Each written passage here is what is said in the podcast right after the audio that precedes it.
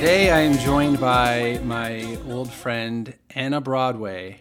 Uh, we were friends back in New York City, I guess in the 2000s, and uh, a little bit bleeding into the 2010s, I guess, or maybe not even when we last saw each other. Uh, we were just chatting before we started recording here, and I think we intercepted each other in the late 2000s in San Francisco. But other than that, we've been pretty out of touch for the last 10 years, and uh, this is cool to be reconnecting after all these years. So I think for everybody listening in on this podcast episode, it's going to be a an interesting blend for both of us because we're basically two friends who are catching up and reconnecting via this call, but also at the same time, Anna will be sharing her story of the last 10 years with uh, all of you listening today. So let's get into it. Anna, how are you?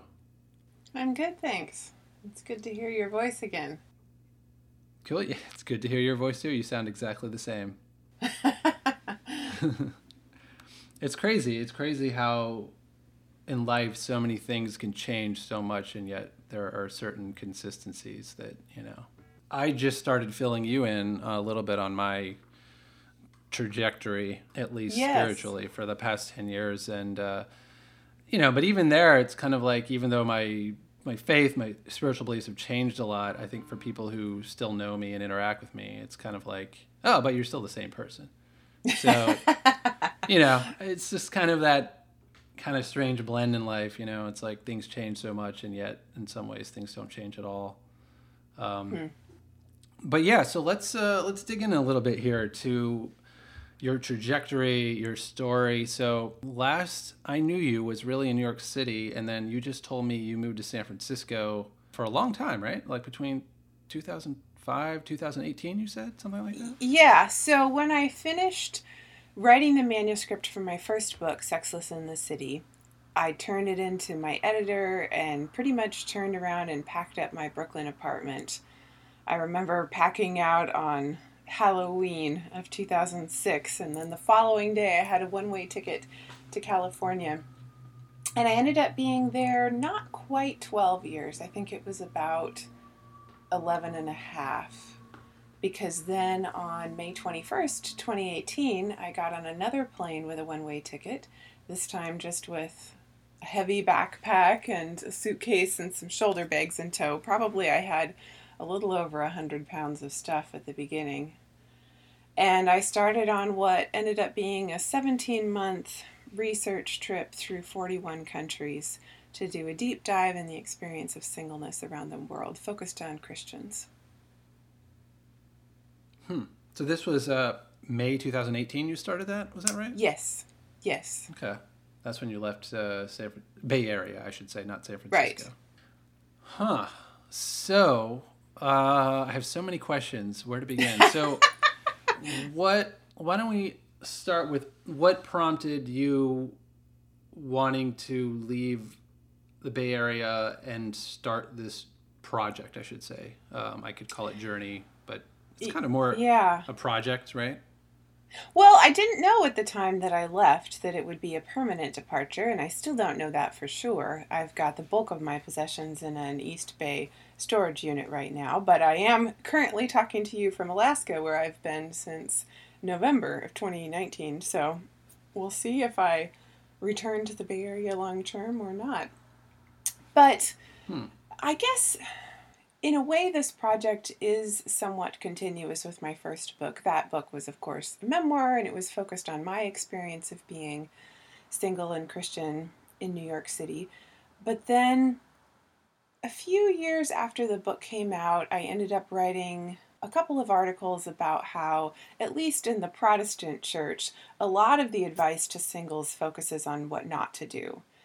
And my Yeah. contention in these two articles is that that's not a very helpful way to live. And in fact, when you look at most things you learn in life, you're instructed in what to do, and what you avoid flows out of what you're trying to do. But the church very rarely, at least in my experience, offers substantive instruction on what to do for single Christians. So I wrote a couple a- of articles about that and sort of began to think that maybe there was a larger piece of writing in that, and I started to get the idea for a book that would draw on the stories of various other Christians. And in the beginning, I thought maybe it would have artists and so forth. But the thing was, I didn't want to write that book because I had hoped naively that, like, oh, I'm going to write this book about being single and Christian, and this is going to sort of be my ticket out of this purgatory, and then God is finally going to bring me the husband that I've been waiting for. Except that that didn't happen. So, wait, by wait, the wait, time... wait. I, I have more questions here. So, by, of course, by purgatory, do you mean you being stuck in, in singlehood? Yes, yes. And- Maybe my okay. metaphor's a little bit mixed there. I never did finish reading all of Dante's series. But yeah, I mean, it wasn't like it was an overt thing, but I think similar to what my friend Katelyn Beaty has sometimes called this Christian prosperity gospel when it comes to relationships, I think she calls it like the sexual prosperity gospel or something. There's almost this idea that if you live in a virtuous way, you're going to get out of singleness because obviously that's always a bad thing. And so if you oh. please Oh, God, then he will reward you with marriage. And of course, because if you've been living in a virtuous single way, you're going to have a good marriage automatically. I mean, there's just a lot of hogwash in all of that. Dude, that- and it's a deeply that is how I- flawed I used- theology. I used to believe like that, though. yeah. Like, Well- I don't know if you did too, but I used to feel that. You know, I might not have. Yeah. I think it was all kind of under the surface. Just, I think that is kind of what I believed, and a lot of Christians believe that it's just going to work out. Like God has a Yeah. plan for you, and if you keep the faith and you stay the course, God will reward you. I mean, there's a lot of scriptural precedent for that. Yeah. I don't know that I believed it in quite the same way because, at any rate, whatever I believed survived the gradual realization that things were not going to work out exactly as I thought. So basically, my memoir came out a few months before I turned 30, and then I spent the rest of my 30s getting out of debt, starting to save, and also at the same time reckoning with the increasingly reduced possibility of marriage, even though I had always thought that my life would include marriage. Mm-hmm. So by the time I wrote these two articles, I think this was like around 2012 or something, I was maybe 34 and more and more coming to terms with the fact that having marriage enter my life was just not going to be this straightforward thing that I had thought. And even though I thought I had worked through a lot of my emotional baggage or whatever around Christianity and singleness, yet I still found myself single. So I did a little bit of work on a book proposal for this new concept, but I just didn't really want to write it because I was still mad about being single in my 30s and close hmm. to the age of a geriatric pregnancy, supposedly. so, Oh, I was. Let me just interrupt you because I wanted to ask you. You've been talking Oh, about yeah. marriage, but was your hope and expectation all along that it would be marriage and kids? Was that important to you, or is it just about getting married? oh, yeah.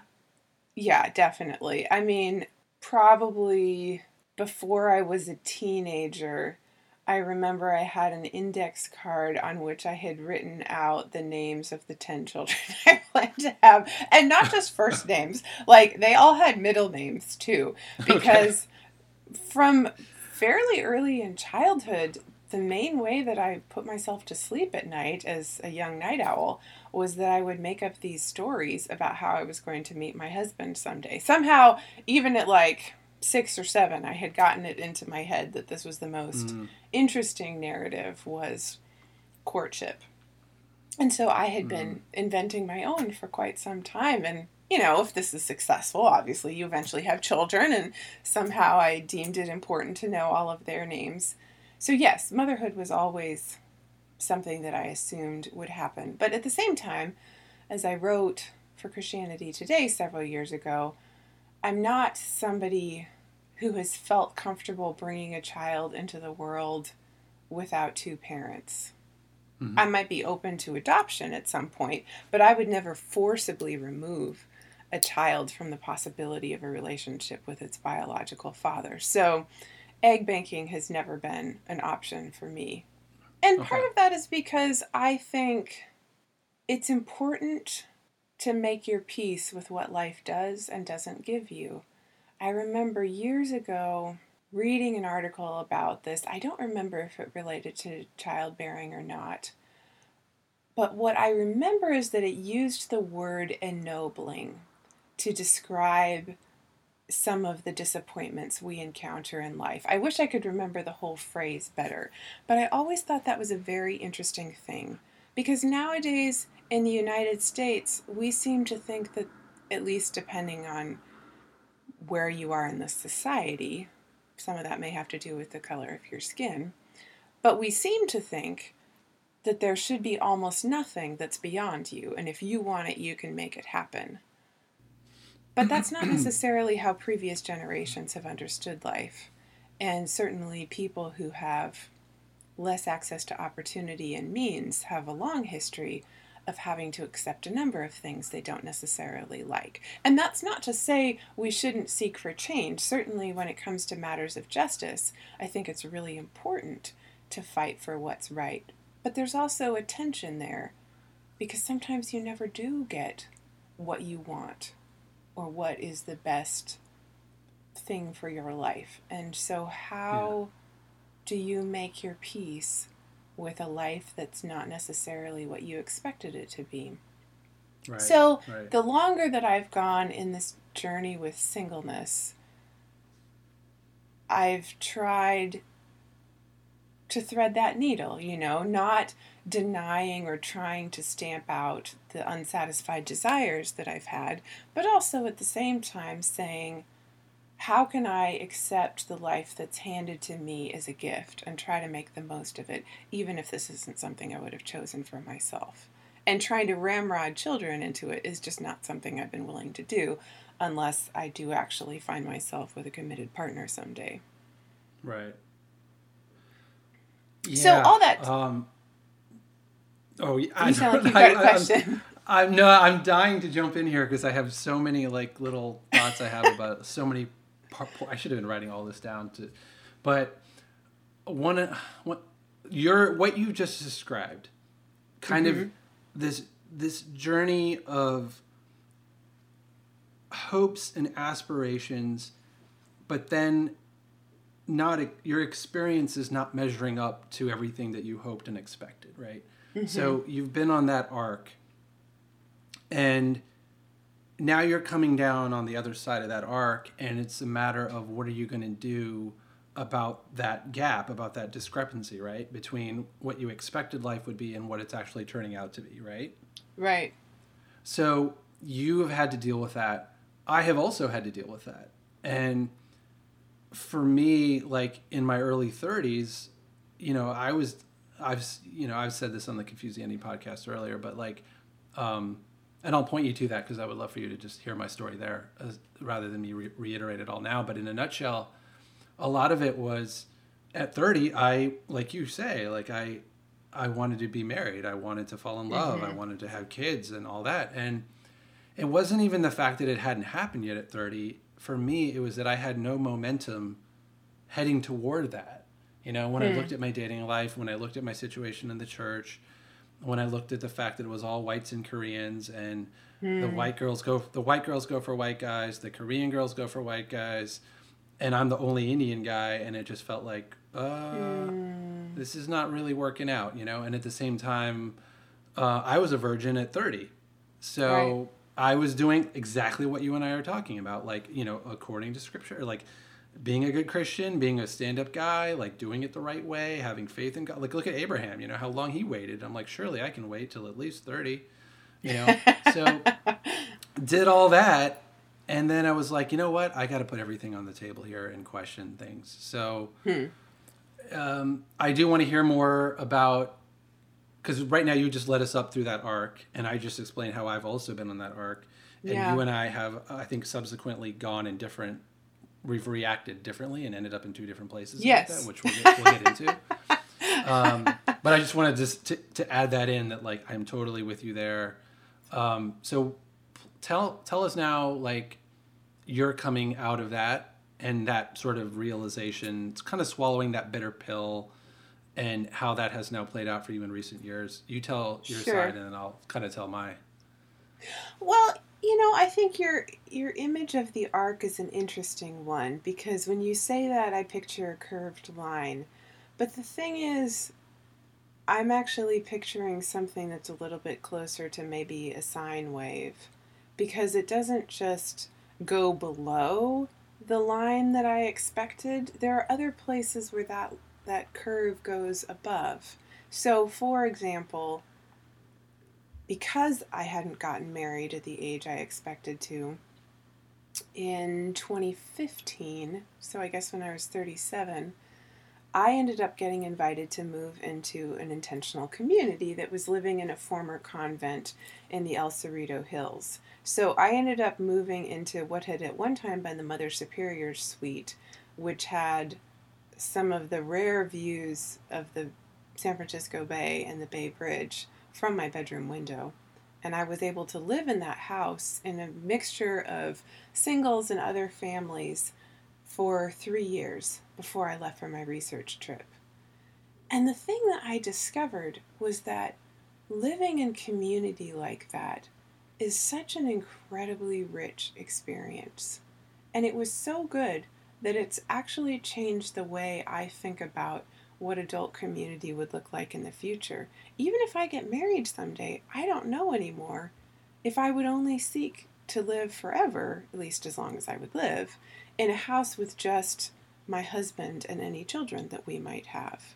Because I saw how much good comes from living in a slightly larger community. So, even though I didn't necessarily get the committed relationship that I expected to have by my 30s, that left me open to have a much richer adult living experience than I would have expected, and probably to have much deeper friendships through my 30s because I continued to live with a mix of other adults.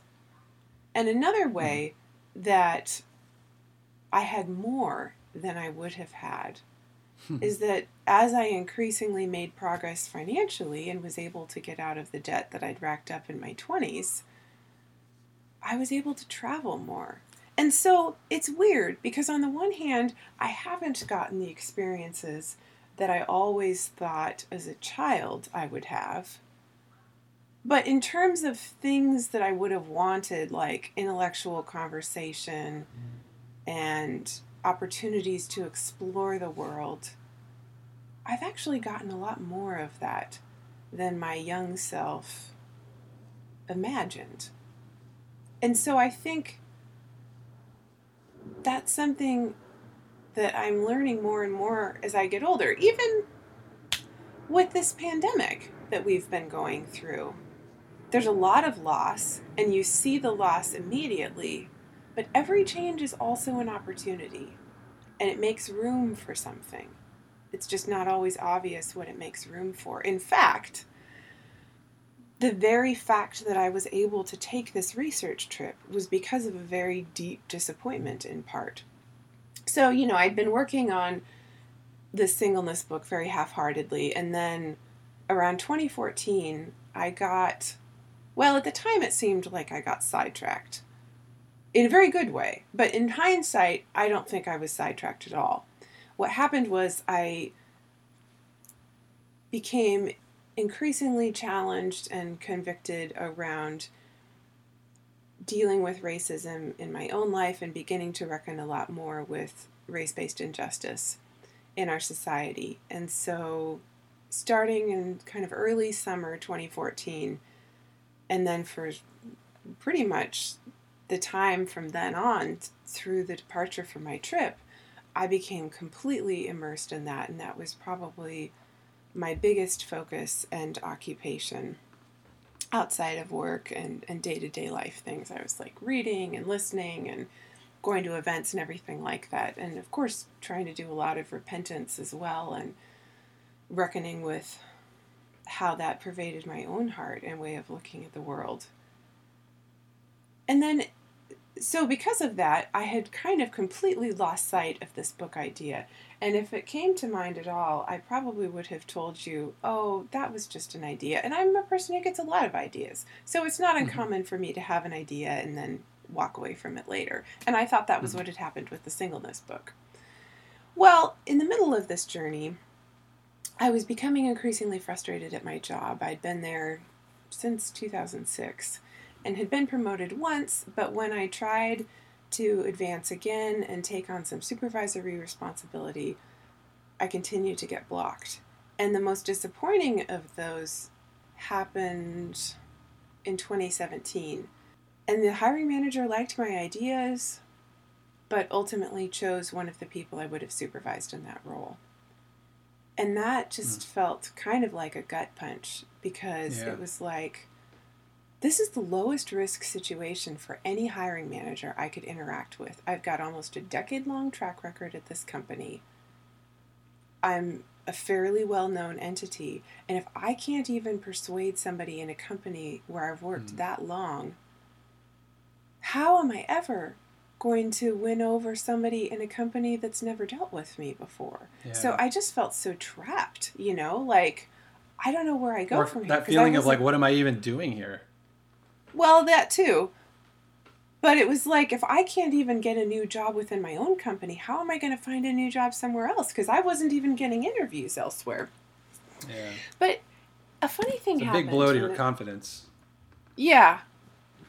Yeah. You know, probably if I had put more of my identity in that work, it would have been more devastating. I mean, I still cried about it and everything later, but I've never looked at the sort of nine to five work as as my calling. It's something I enjoy and I always like helping people communicate more effectively, but I think I've looked at the writing that I do as the more important work ultimately. So you, maybe you really mention the specifics of that job. Was you were you a writer at that job mostly, or were you? Doing I was I was um, a communication manager by that point. So I was doing writing and editing in a corporate context okay. and and working with internal clients and things.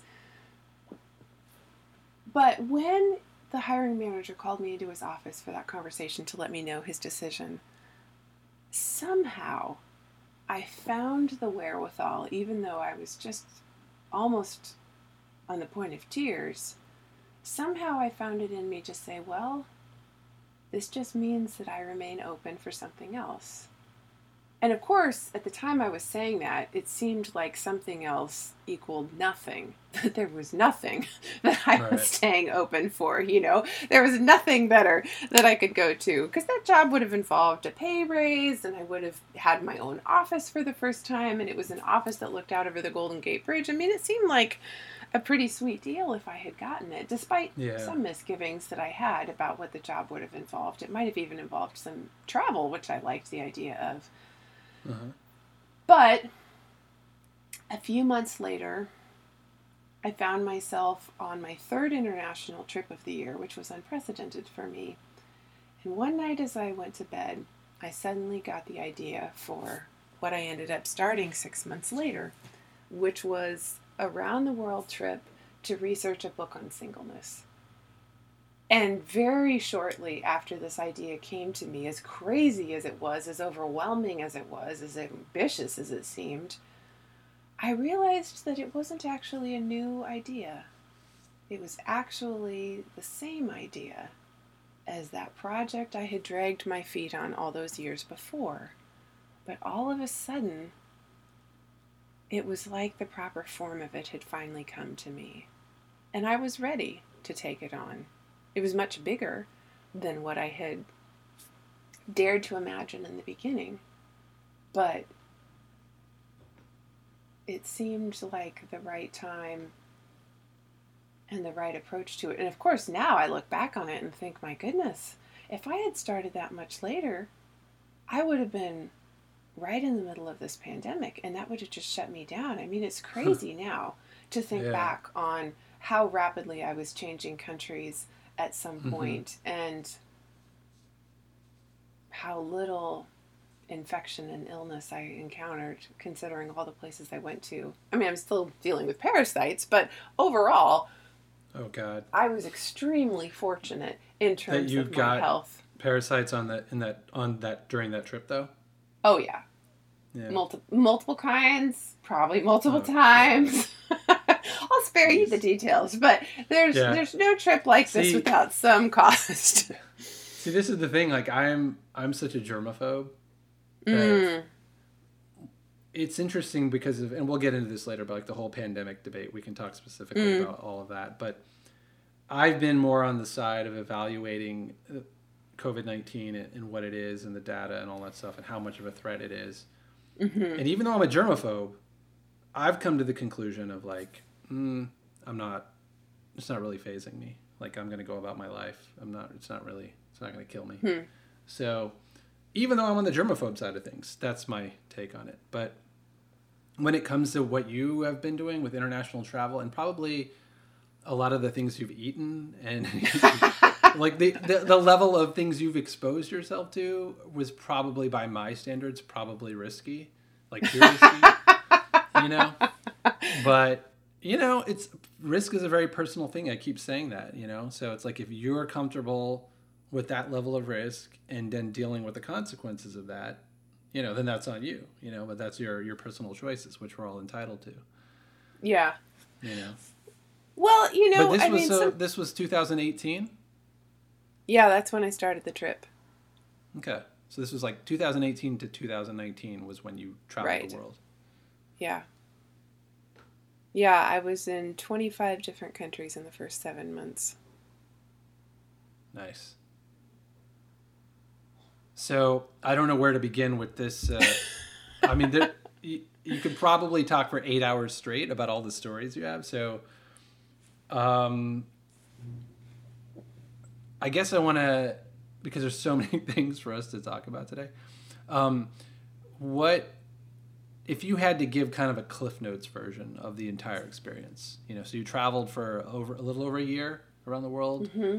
Um, so why don't you tell us about sort of the thesis and what your expectations were going into the trip, and then talk a little bit in summary of what you ended up experiencing, some of the highlights, and then kind of maybe some conclusions coming out of it. Sure. Well, it's funny that you frame it that way because I think one of the most daunting things for me was the sense of going into something unformed and something that didn't exist. And it took a lot for me to get to the point where I was willing to undertake that risk because I had probably been frustrated in my job for probably about two years at least before I left. And at times, I thought about quitting my job and living off my savings until I found something new. But even with the relatively affordable Bay Area rent I was paying, I would burn through my savings so fast. I just couldn't justify it. And then I thought about transitioning to freelance work. But again, it was like that transition period and and what it would take with my savings, I just couldn't justify using my savings for that. But nor did I necessarily see myself just moving someplace else. So the thing that sort of helped persuade me eventually to take this trip was that I had two experiences in 2017 that really profoundly shaped me. One was through my job, I learned about a program for some leadership development that uh, American physicians were participating in to help develop leaders in different African countries who were physicians and they had a communication portion of that meeting and i had a feeling that probably they might benefit from some subject matter expertise in that area most of the things had to do more with the nuts and bolts of everyday practice, and obviously the physicians are experts in that. But in the area of communication specifically, it seemed to me like, well, maybe there's a little bit more room for somebody who's not necessarily a physician to be helpful here. So I was interested in possibly participating in this trip, and I was also even more interested in the stories that I would hear from the doctors I might be able to meet. But this was pretty far outside the bounds of my job. It was related to my job, but at most I had been able to get my bosses to agree that I had to write one story a year. Other than that, I wasn't primarily supposed to be writing in my job. So, in the end, I had to pay my own way and I couldn't even use company time for the trip. I had to use vacation to take this trip. But there was a journalist friend at the New York Times who really encouraged me to pursue it and just write it off. And so that was kind of a big step to say, I want to be part of this and I think there's an opportunity. And there was interest on the physician side. They were very glad to have me join them. But that was kind of a leap to begin with to say, like, well, I want to do this thing. There's not necessarily a paved road, but I'm just going to pursue this. Well, then a few months later, when I was taking the trip to Europe, I had an opportunity for a stopover in Lisbon, Portugal, and I remembered that this artist whose work I'd read about in the Wall Street Journal possibly had a studio there. And I was really interested in trying to possibly see more of his work. But in trying to find out where he might be exhibiting in Lisbon, it turned out the guy had no social media, no website, nothing. So it was very difficult to find out about his schedule. And ultimately, I ended up contacting a couple of the galleries he had exhibited with. And to my delight, one Did of you them say this guy me- was a video artist? No, he's a painter primarily. Oh, okay.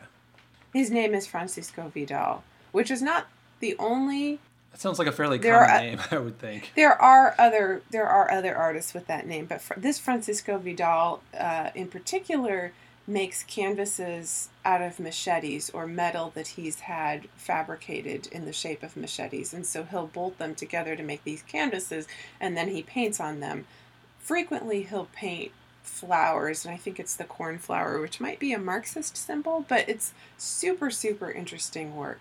So anyway, I was really eager to see more of his work if I could because I had actually seen one work in person during a very brief stopover in London earlier that year. Well, so the gallery gets back to me and actually copies the artist on the email. So, long story short, ultimately I was able to meet up with him on this brief stopover in Lisbon, and what I thought might be only like a 15 minute conversation to look at his work ended up being a whole afternoon talking about religion and a whole host of ideas. So that was a really exhilarating experience, and there was something about it that really profoundly affected me. I I still don't know entirely why, but I think it was the realization there was no paved road to that conversation. There was no defined path to like, oh, this is how you connect with this artist. But I had You had, seen to, something. you had to go out of your way to make that happen. It wasn't just going to happen organically. Right, right. But it was an extraordinary experience to have had this desire and then to see that in pursuing it, things unfolded beyond my wildest imagining. To actually have an extended conversation and see a lot of his work. And I think hmm. I needed that validation and that encouragement because I'm a firstborn. I am pretty risk averse in a lot of ways, you know? And the Mhm. idea of just setting out on my own and trying to travel around the world, finding people to talk to without any sort of institutional affiliation, like, that's pretty ambitious. That's pretty risky. you know, so it funny. felt like. I, it's funny because I'm I'm second born, but I have because I know your in general your story of being all over the place.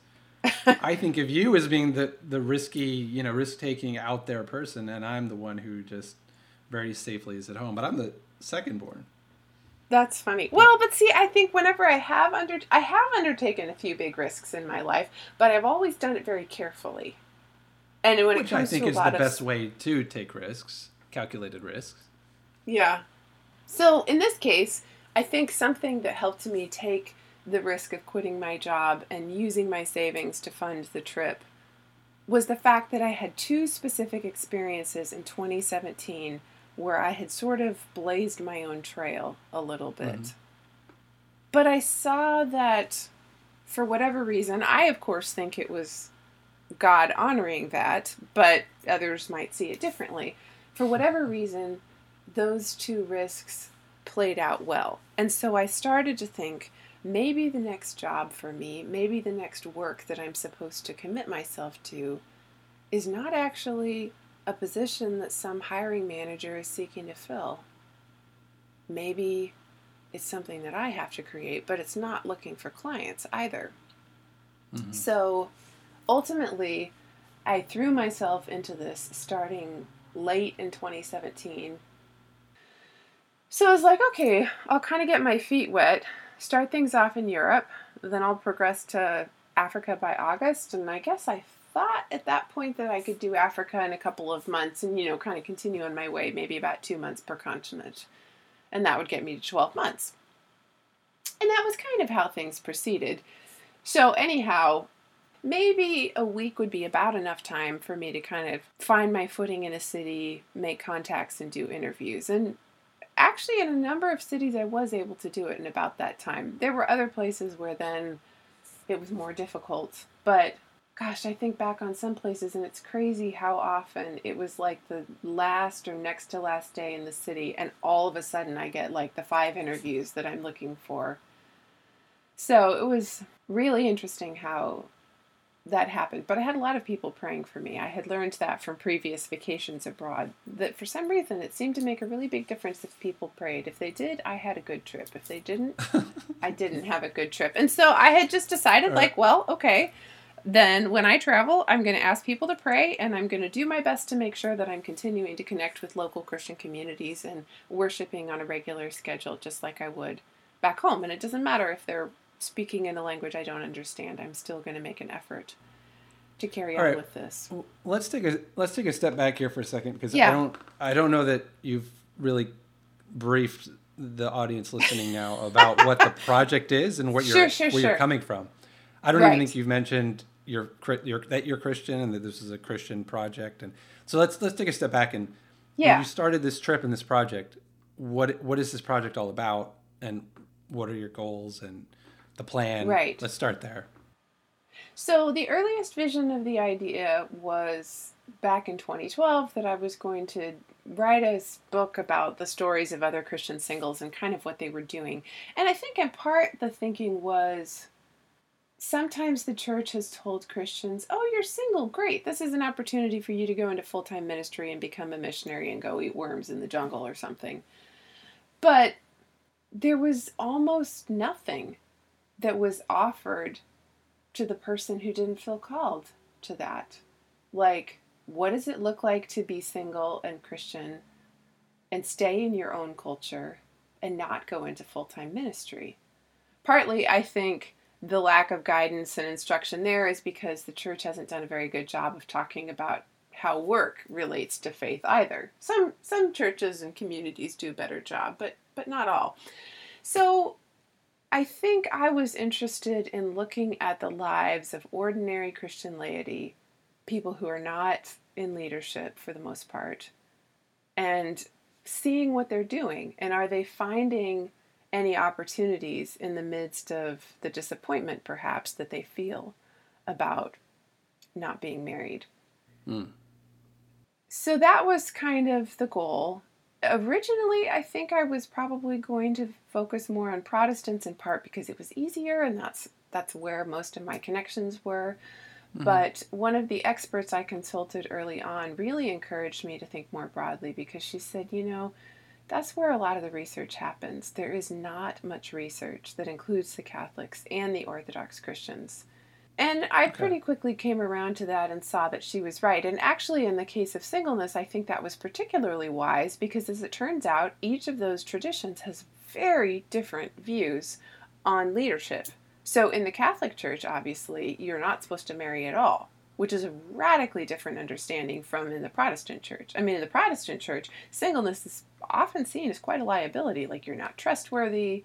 You know, there's. Mm there's a lot of concerns about going into ministry as a single person.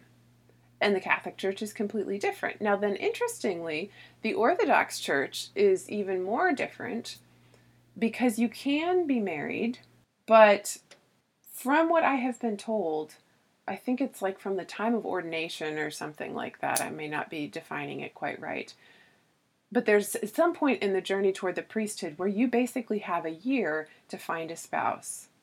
And if you do, great, then you will be a married priest. But if you don't find a spouse within that period, then you have to commit to being a priest and you can't get married at that point.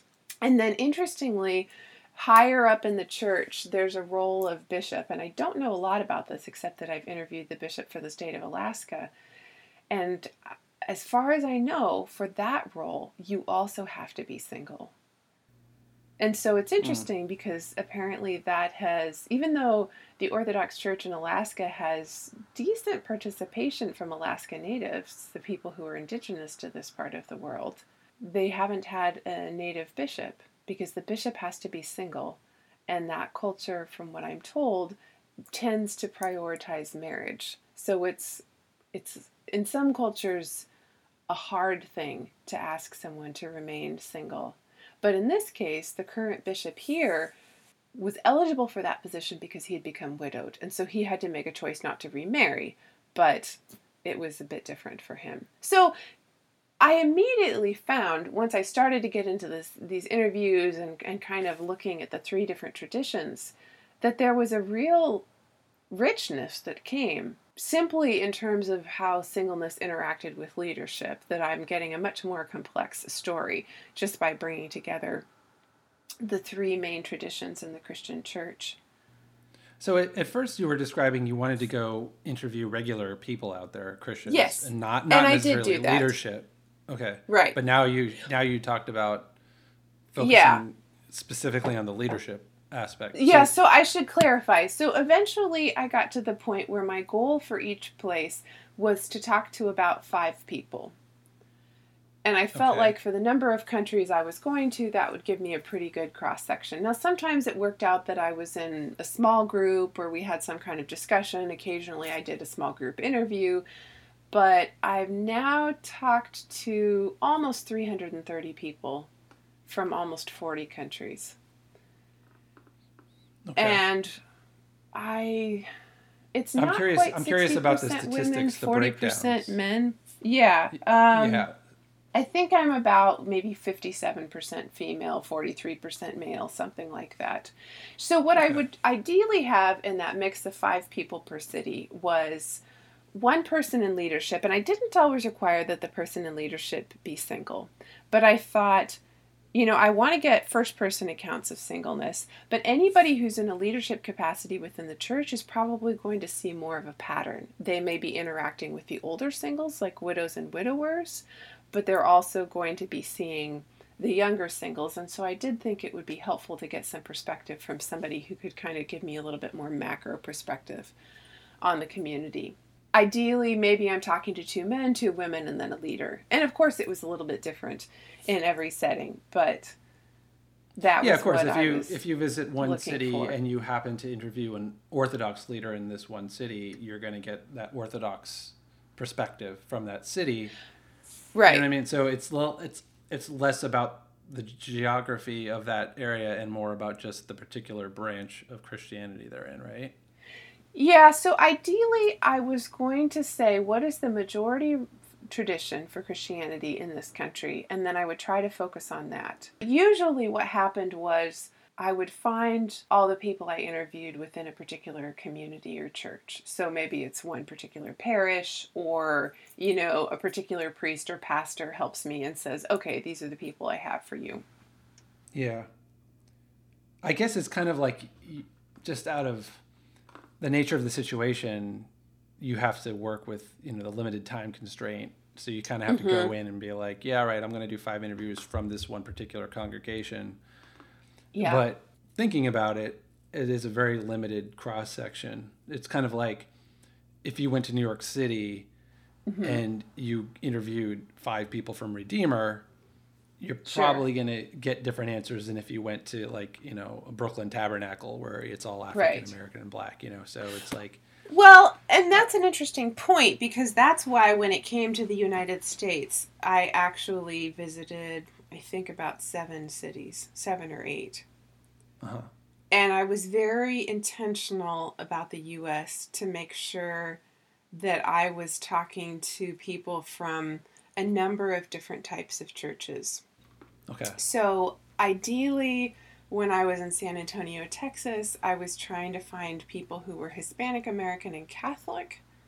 I did Uh-huh. talk to a couple of women there, but I didn't, I still potentially need to kind of backfill on that experience a little bit.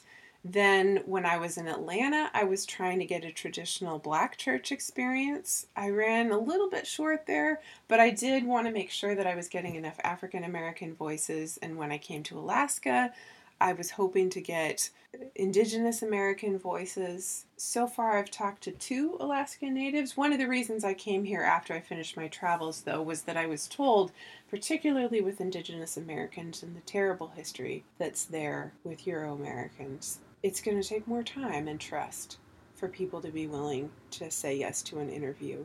So I felt like if I was going to set, I had to settle someplace after the main travel.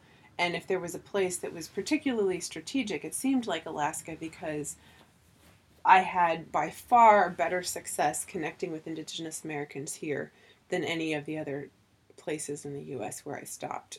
So that's why I made the decision to, at least for the time being, come here. sense. So what? and then, like, you know, are when I was what are the? Yeah, go ahead. Oh, I was going to say, just so then when I was in Los Angeles, that seemed to be a great city to get more of an Asian American experience. And so I worked with an older Baptist congregation there, which is a bit unusual in having people whose ancestors came from different Asian countries. So it's not a mono ethnic church. hmm Yeah, there's um, Chinese churches, Korean churches, and they, I think typically Right, but this one- each other. Evergreen is a mix. So I thought that would be an interesting place Yeah, for that part It's of a very- research. it's a very ambitious project, I will say. um, and I, I guess you're going at it from more of a qualitative stance as opposed to quantitative because it, it's so seemingly haphazard, right? In your data collection methods, you know, Mhm. it's really. I'm guessing it, it's probably more of like a collection of stories from a range of people, you know, across the world. But it's not like you went into it probably with a, a specific thesis, I'm guessing, or No. expectation, or yeah. Let me just shift the question to that. So going in, Sure. did you have? Well, first of all, I want to ask, like, what what were the interview sessions like? Did you have like a set list of five questions you want to get to, and you asked everybody the same Yeah, five well- questions, or that evolved, of course, and something I did that was probably not standard journalistic practice. Very quickly, I started to open each conversation with prayer. Because, in a way, an interview is a little bit of a fishing with- with expedition. Well, you know, first of all, I wanted to sort of acknowledge my obligation before God and a sense of accountability to Him that I want to be responsible in how I handle this person's story. And I want to honor that story because they're Mhm. trusting me with it. But also, I don't necessarily know what's going to be the most important part of this person's story for us to talk about. You know, I've got kind of this rubric of questions to try to tease out how singleness affects their life, but I may not be asking about the right things. And so there was also a sense of asking God for help. Like, you know this person's story, you know what I need to hear, or what's the most interesting part of this, but I don't necessarily know how to get there. So, all that to say, you know, open with prayer, whatever. And then generally, we would work through different aspects of ordinary life. So, very typically, I would ask about meals and cooking, I'd ask about housing, leisure and vacation. Sometimes we might talk about work and vocation. Occasionally, we would talk about parenting and relationships with children. So it- was kind of open to the person what they felt like talking about. Certainly, we talked about sexuality in the body sometimes, but not every conversation covered the same ground. Okay, but it was always in the context of singleness, like so cooking by yourself or what it's like as a single person cooking, not just Yeah. talking about cooking for twenty minutes, just about cooking. Right, right, right. Well, and so one of the very interesting things that came up is that most single people have at least some things that they don't cook or they don't eat because you get too much food for yourself. Yeah, And it was interesting how many people did this but didn't realize it until we talked about it. and like I didn't realize that I'd had this ongoing problem with milk spoiling because I typically bought milk in a gallon because that was the most economical way to buy milk in the United States. Right. But I actually had a grocery store owner in Brooklyn kind of like single shame me because I took back a gallon that spoiled before the expiration date. And he told me I bought too much milk. Like, oh my god. that's that's something that doesn't happen to somebody with a family. Or at least a Oh. wedding uh-huh. ring. You It's know? interesting. It's interesting to make that connection. It Well, never occurred couple- to me until I was working on this. Yeah, there's a couple. Like I just bought. What is it that I just bought the other day? I bought something and then I looked at the. It was some. I think it was some carrots or something, and it was like. Mm-hmm. No, no, it was guacamole. So I bought some guac. It's all packaged and sealed or whatever. But I- Right. I, opened it up and I looked and it was like it was already past the expiration date, and I just bought it like a couple days earlier. So I was like, Huh. huh. But it was sealed, and you know, I opened it and I smelled it, and it was fine. So I ate it, and it's like, okay, fine. But I don't know. It's pretty rare that I would ever take something back to return it. If I were, well, hmm. first of all, I don't drink milk anymore. I, I've gone hmm. off dairy, so I, I have almond milk, which stays good forever. But so that's out in terms of relating to your story there. But if I had something that spoiled before the date, I would probably throw it out and just factor that in in my own mind. Yeah. Like, like oh, okay, I But shouldn't singles- buy, I shouldn't buy as much but si- next time. But single people reported a lot of that. Like there's a lot of problem with spoilage or things that you Yeah. throw out. Or like maybe if you live alone, you're not going to bake a cake because that's a lot to eat unless you have access to like an office that you can Right. take it in and share the food with your coworkers or something. Or what really got interesting about this then was when I was in cultures where people didn't as commonly have refrigeration. And sometimes that was for economic reasons, but sometimes it was because they had been taught to value fresh food. I talked to a priest in Bangalore who probably could have afforded a fridge, but he didn't buy one because of how his mom had always stressed fresh food. And hmm. so then you have a case where, like, similarly, I talked to a teacher in Kenya who liked to have chicken but also didn't have a refrigerator. So he is basically never going to buy a whole chicken, which is pretty much how you get it there. Because you buy a fresh chicken and you kill it and then you cook it. Hmm, but he Wow. can't eat a whole chicken Yeah. by himself and he has no way of keeping the leftovers. So Right. it was really interesting to learn more about the different challenges that people faced. I had a Swiss man who told me when he lived alone, he stopped eating bread because he couldn't get through a whole loaf of bread before it would spoil. Even though bread was actually quite important in his culture, he had to give that up at least while he was living alone. I'm I'm also gluten free now, so I don't eat bread anymore. I don't have to worry. I don't have to worry about that anymore. Um, I- specifically with what you were just describing, a lot of what you were saying there about food and those kind of things, like it seems pretty universal to mm-hmm. single people in general. Um, Yes. and that would also be very specific to this particular culture that you're in, geographically speaking, as opposed to mm-hmm. the faith aspect of it. So, I guess what I'm curious is so you undertook this project to specifically talk to Christian singles.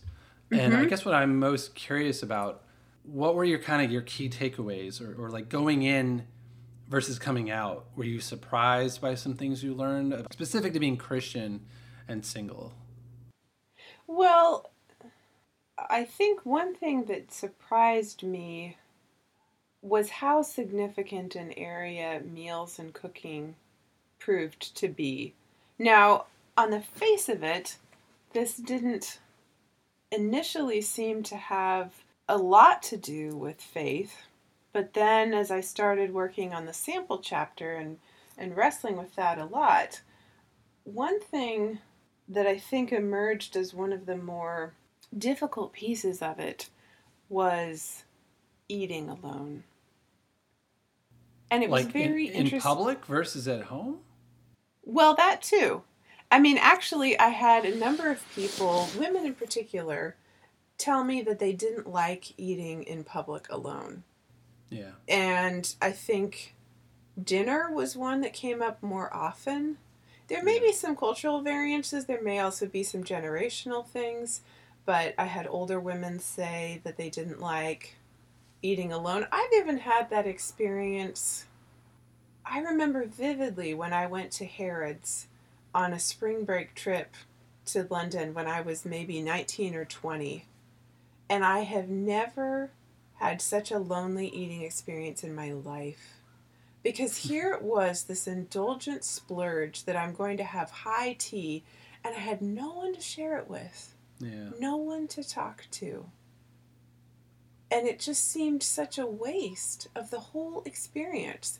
And Yeah. even actually, since moving to Alaska, I've been really struck by how important sharing food is for me in cooking and how much of that joy comes through being able to make and eat something good and see that recognition in another person's eyes and share their enjoyment, which actually I think comes back to the question of communion and the fact that Christians have an opportunity to eat with others on a regular basis. At least we're supposed to be able to. Well, that's interesting you bring it back to communion because I never, I was a Christian for 33 years or so. Mm-hmm. I would never think of communion in that way. For me, communion Well- is something you'd go do that you go, you know, like depending on the church, it would be every week or, you know, communion Yeah. Sunday. Um, I never, I never equated that with getting together with friends to quote unquote fellowship and eat together. I never really thought of that like sort of Well, and I, and I didn't.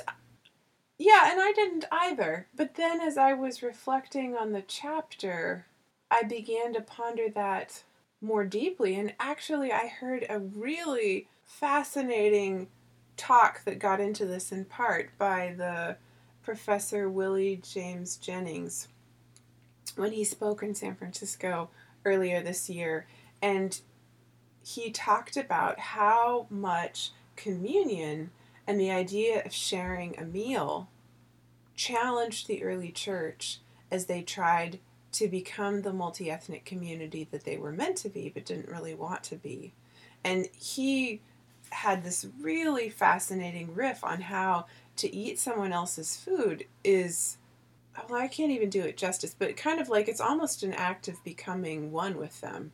Or, you know, there's a very fundamental act of communion that's there. And you think about going into a cross cultural setting, like how deep the offense might be if you don't eat what they offer to you. Like, it's really interesting the more that you think about it, how much food does relate to our communion with others. And ultimately, yeah i guess i guess if you use communion you're using for me communion is a very religious spiritual word um, when i hear it i think in that context of you know eating the the flesh of jesus christ and all that right. um, but i could agree with you on the sense of i think eating is inherently in a lot of cultures a very social activity you know and tim keller used to talk about that all the time not just Right. within christianity but it's just like you know you get together Sure. with friends you go out to eat like exactly what you're describing about to go out to a fancy restaurant and eat by yourself it's it's something about it especially when you look around and everyone else is couples and Mm-hmm. families and you're sitting there by yourself eating you know regardless of the let's face it the reality is most of the people in that restaurant they don't even notice you. They don't notice that you're alone and it's all in your head that but but you feel it. It's Yeah. palpable. And i know because i also used to really struggle with that. And and one of my things in terms of being single and like we were talking about earlier about all of our plans for life and happiness i wanted to meet somebody fall in love and travel the world together you know like i always I mean, I was not a person in debt. I always had the financial means. I mean, like in my late 20s, early 30s, I, I worked hard and I, I didn't spend a lot of money. I didn't go on vacations. Mm-hmm. I just didn't splurge that way. So I was like ready to go at any time. Like, all right, me and my girlfriend or me and my wife, like, let's get on the plane and go travel the world. That just didn't come to be. So I was right. left with the choice of, all right, well, do I just go travel the world by myself? uh, or do I just keep saving up more money and working hard now, and then once I meet the person later, then we'll go travel the world together, right? Mm-hmm. So and enjoy that. So I don't know, like this was like the whole similar thing with me in my 20s and 30s where I kind of went through that, and now I've okay at some point in this conversation, probably a little later, I'm going to go off. I'm going to go off on a bit, and I'm going to tell you and everyone. Well, some people have been listening and already know this about me, but I'm going to talk about Stoicism. Okay, mm. and I don't know. I don't know how familiar you are with that as a philosophy, but that has been. I don't want to call it my new religion, but that has been my solution for how to live mm. life in a deep and meaningful and joyful way. So I'm not going to get all into that now. I'll get into that maybe later. But going back to the, the food thing, I get it. I get that eating food is a kind of an inherently social activity, but I will also say this: it doesn't have to be. So, and again, this I'm, I'm gonna be I'm gonna be kind of hinting at stoicism throughout our conversation until, until I dive into it. But the thing with stoicism is it's kind of like, okay, I think one of the the problems that we all have, whether you're Christian or not in life, is that along the way, we all, it's just thrust upon us that certain things just are a certain way or they're supposed to be a certain way. And that's, it goes across the board, you know, like, oh, you're supposed to go to preschool before kindergarten. Mm-hmm. Oh, like, oh, you're supposed to graduate high school. Oh, you're supposed to go to college or you're supposed to have a girlfriend or you supposed to wait till marriage for sex or you should have sex by your 21st birthday or you know just whatever. There's always this pressure on people on individuals that there's a certain way things are just supposed to be done. And yeah. again this is across the board.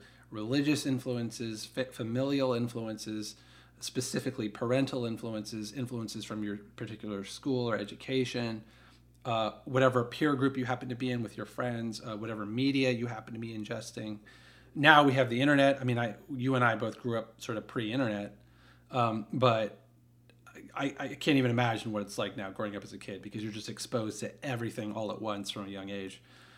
And how you make sense of that, I think that's actually why we have a lot of screwed up kids nowadays. But I'm I'm not going to hmm. go down on that tangent either. But um, kind of what I'm getting at here is there going back to the food thing. It's like I agree that it's a social thing, and I think I heard Tim Keller preach on that multiple times, and I got that sort of communion idea from the church for all those years. But coming out of all that, I realized like, oh, it doesn't have to be. It doesn't have to be. And for me, there's a, a sharp contrast between eating alone at home and eating mm-hmm. alone outside. And even back when I was single and lonely or whatever as a Christian, I actually never had a problem eating at home alone. Not even for a second. I never felt lonely or not even like a tiny 1% because I, I enjoyed it. Like I, I either order in in New York or whatever, or now I cook a lot. Mm-hmm. So I've actually really gotten more into, cause I, I live in Philly now. I have a nice kitchen mm. and I am becoming a pretty good cook. So like I, I make good food, I experiment and like I enjoy the food, but it's, I make it, I enjoy it, and I, I have a beautiful, you know, 65 inch widescreen TV, and I just put it on, and I got nice lighting in my apartment, and ah, but see, that's the interesting thing, though, because that was something that I found in my research is that people almost never eat alone without doing something that I think subconsciously fills that space in terms of human contact. And I wouldn't be surprised if it was the case that that most often happened with dinner, because it did seem to be that not all meals were the same. Like, I think. Oh, yeah, totally. You I know, agree. people don't necessarily expect conversation or companionship at breakfast. Maybe you're still waking up, whatever. Lunch, too, you know, maybe you're eating at your desk or in the middle of work, and that seemed to be okay But I think there's kind of a sense that dinner is often or ought to be the meal at which you're sort of processing your day.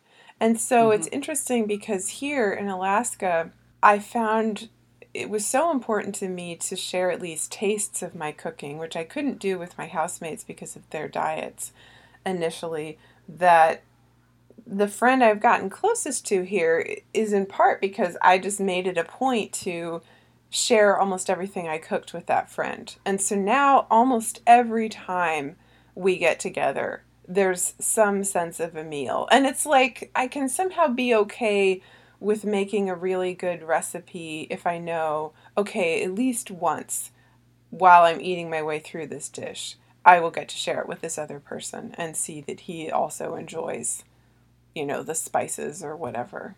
This is an interesting. I, I'm glad you shared that because it also gets me thinking. I wonder if there there has to be a different dynamic here in terms of expectation with men and women too.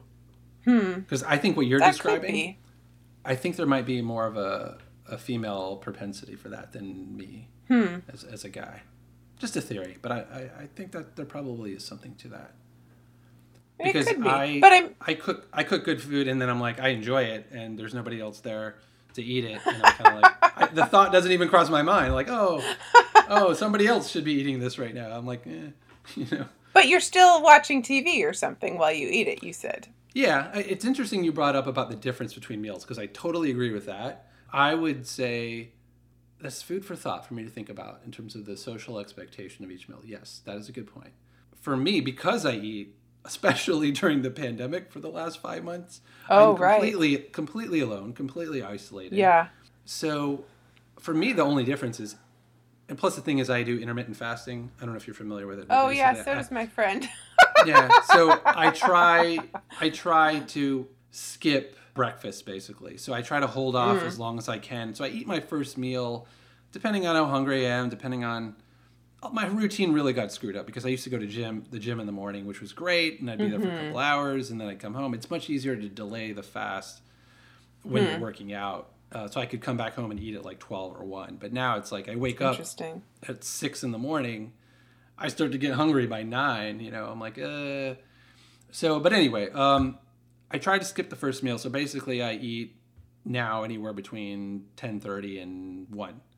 So mm-hmm. I don't really have names for my meals anymore because they're not mm. really tied to a specific time. It's mm-hmm. just kind of like, you know, my first meal of the day, my midday meal, I guess you could say. Mm. But I have a great routine going right now. I basically make scrambled eggs, uh, olives, pickles. My cousin, they actually run a pickle business. Shout out to DC Dills. Mm. Really good pickles. So I get some pickles from them, like a, a whole bunch of them. So so I'll do pickles, um, olives, scrambled eggs, and I usually do like a uh, chana masala. Uh, those little packets that I can microwave in like a like a minute. Or my mom. Okay. Sometimes she's made some bean stew in the instant pot, hmm. and she'll bring me a whole bunch okay. of it, so I can eat mm. some of that with it. But you know, some various combinations of that. That's basically my midday meal. And I might also do like some chips and salsa Mm-hmm. And the thing that I've really gotten into lately is after that, I eat an orange. And it's kind of like if hmm. I don't have the orange after it, I just feel really interesting, antsy, and like craving an orange. And if I huh. can, or at least an apple or some kind of fruit. But I'm also not a coffee drinker, so that makes me mm. a freak. But for me, it's like I got I got to have that fruit that fruit fix. So anyway, huh. uh, my point is that's kind of my routine. But I watch kind of a daytime mood show. So hmm. for me, it's been Curb Your Enthusiasm. Are you familiar with Larry David and uh, yeah? I don't know if I've ever seen a whole episode, but I'm familiar with it. Okay, so there, I it's there's something ridiculous like 15 seasons or something. So recently, I got access to all of that. So right now, I'm on season seven, halfway through. So during this hmm. pandemic, hmm. I've gone through from season one now through season seven, and I still have half the way to go. But mm-hmm. the point is, is kind of like, well, there's multiple points here. One is that for me, there's like a daytime mood to watching hmm. something while I eat.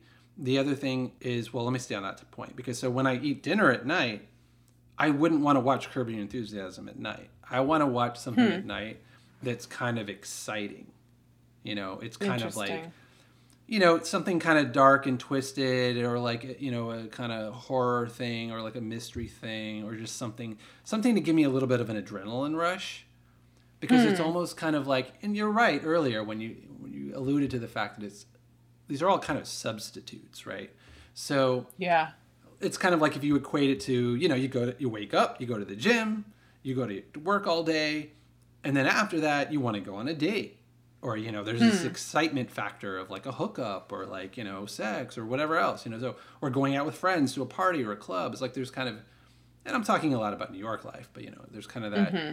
excitement in that time of day you know between 6 hmm. and 10 p.m or something so i think there is something to that and for me eating by myself at home all the time for both meals the way that plays out in, is in terms of the entertainment choice that I, hmm. you know, solicit. So, yeah, there's that. But so I wanted to make that point. I totally agree about the difference in mood and expectation for the different meals. But I also want to say, like, it is what you make of it, you know? So I've grown so accustomed to this mode of enjoying eating by myself and watching something and I might be multitasking too. You know, I might be checking Pinterest or doing something on my phone as well. Um, hmm. So I like that feeling of being productive, but also enjoying the food. But I'm also not a foodie. I, mm. I reckon you might be more of a foodie than me. Even though I cook good food, I kind of don't really care about it in a way. Because for me, it's hmm. just like food is sustenance, you know. So yeah. I the fact that I try to eat healthy, but also the timing of it is um, you know, it's just a matter of like, look, you got to eat to live, so you may as well yeah. eat good food and eat healthily. But again, back to the stoicism thing, it's kind of like I've accepted the fact that, and this is part of a larger thing. You and I, it's crazy because we're trying to cram so much into this because we have we haven't really caught up. We don't really know what's going on in each other's lives for the past ten years. So uh, again, I'm just touching on in a nutshell way here, but I've grown way more introverted, and I've be, my life has become a hmm. lot smaller. And um, I don't know if you knew this, but I lost all hearing in my right ear in 2016. I don't know if you oh. saw it. Yeah, I don't know if you saw no. any of that on, on Facebook, but so I lost all hearing in my right ear in 2016, and luckily I got a lot of it back. But well, that's good. S- sort of one of the repercussions of that is I have permanent tinnitus, so I have this ringing in my mm. right ear forever. There's wow. no cure for it. So that's annoying, but also the tinnitus gets worse. And I also have a hard time hearing because like I, I don't have full hearing in that ear. So if I go out to hmm. loud environments, to clubs, to restaurants, right. and all that kind of stuff, it can be a real struggle for me. So hmm. I to hear, you know, who I'm with. So whether it's a one-on-one yeah. thing or a big group thing. So I was already introverted, and Hmm. I don't know if you're more extroverted. I, I get the impression, but yeah, um, probably. for yeah, so for me as an introvert, it's actually exhausting to be around people, right, right, all, all the time. So even when I go out, as much as I like to go out in New York City, it does take a lot of energy away from me the more time I spend out. So now that with you factor in the hearing loss, it's mm. even that much more exhausting because I have to try harder. I have right. to try harder right. to hear hear people understand, have conversations. So I say all yeah. of that basically to make the point that my life has grown to be a lot quieter and a lot more solitary mm. and a lot more and I don't say that in a sad, you know, unfortunate way. It's a combination mm-hmm. of like this is the circumstances of life.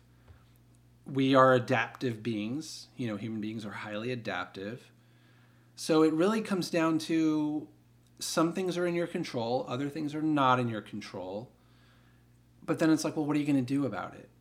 You know, like, hmm. and I feel like we live in a society where everybody blames everybody else for their problems. Hmm. And I think there's way too much of that. And I think even in myself, when I was very unhappy in my early 30s, you know, I would blame God. You know, I would mm-hmm. be like, why?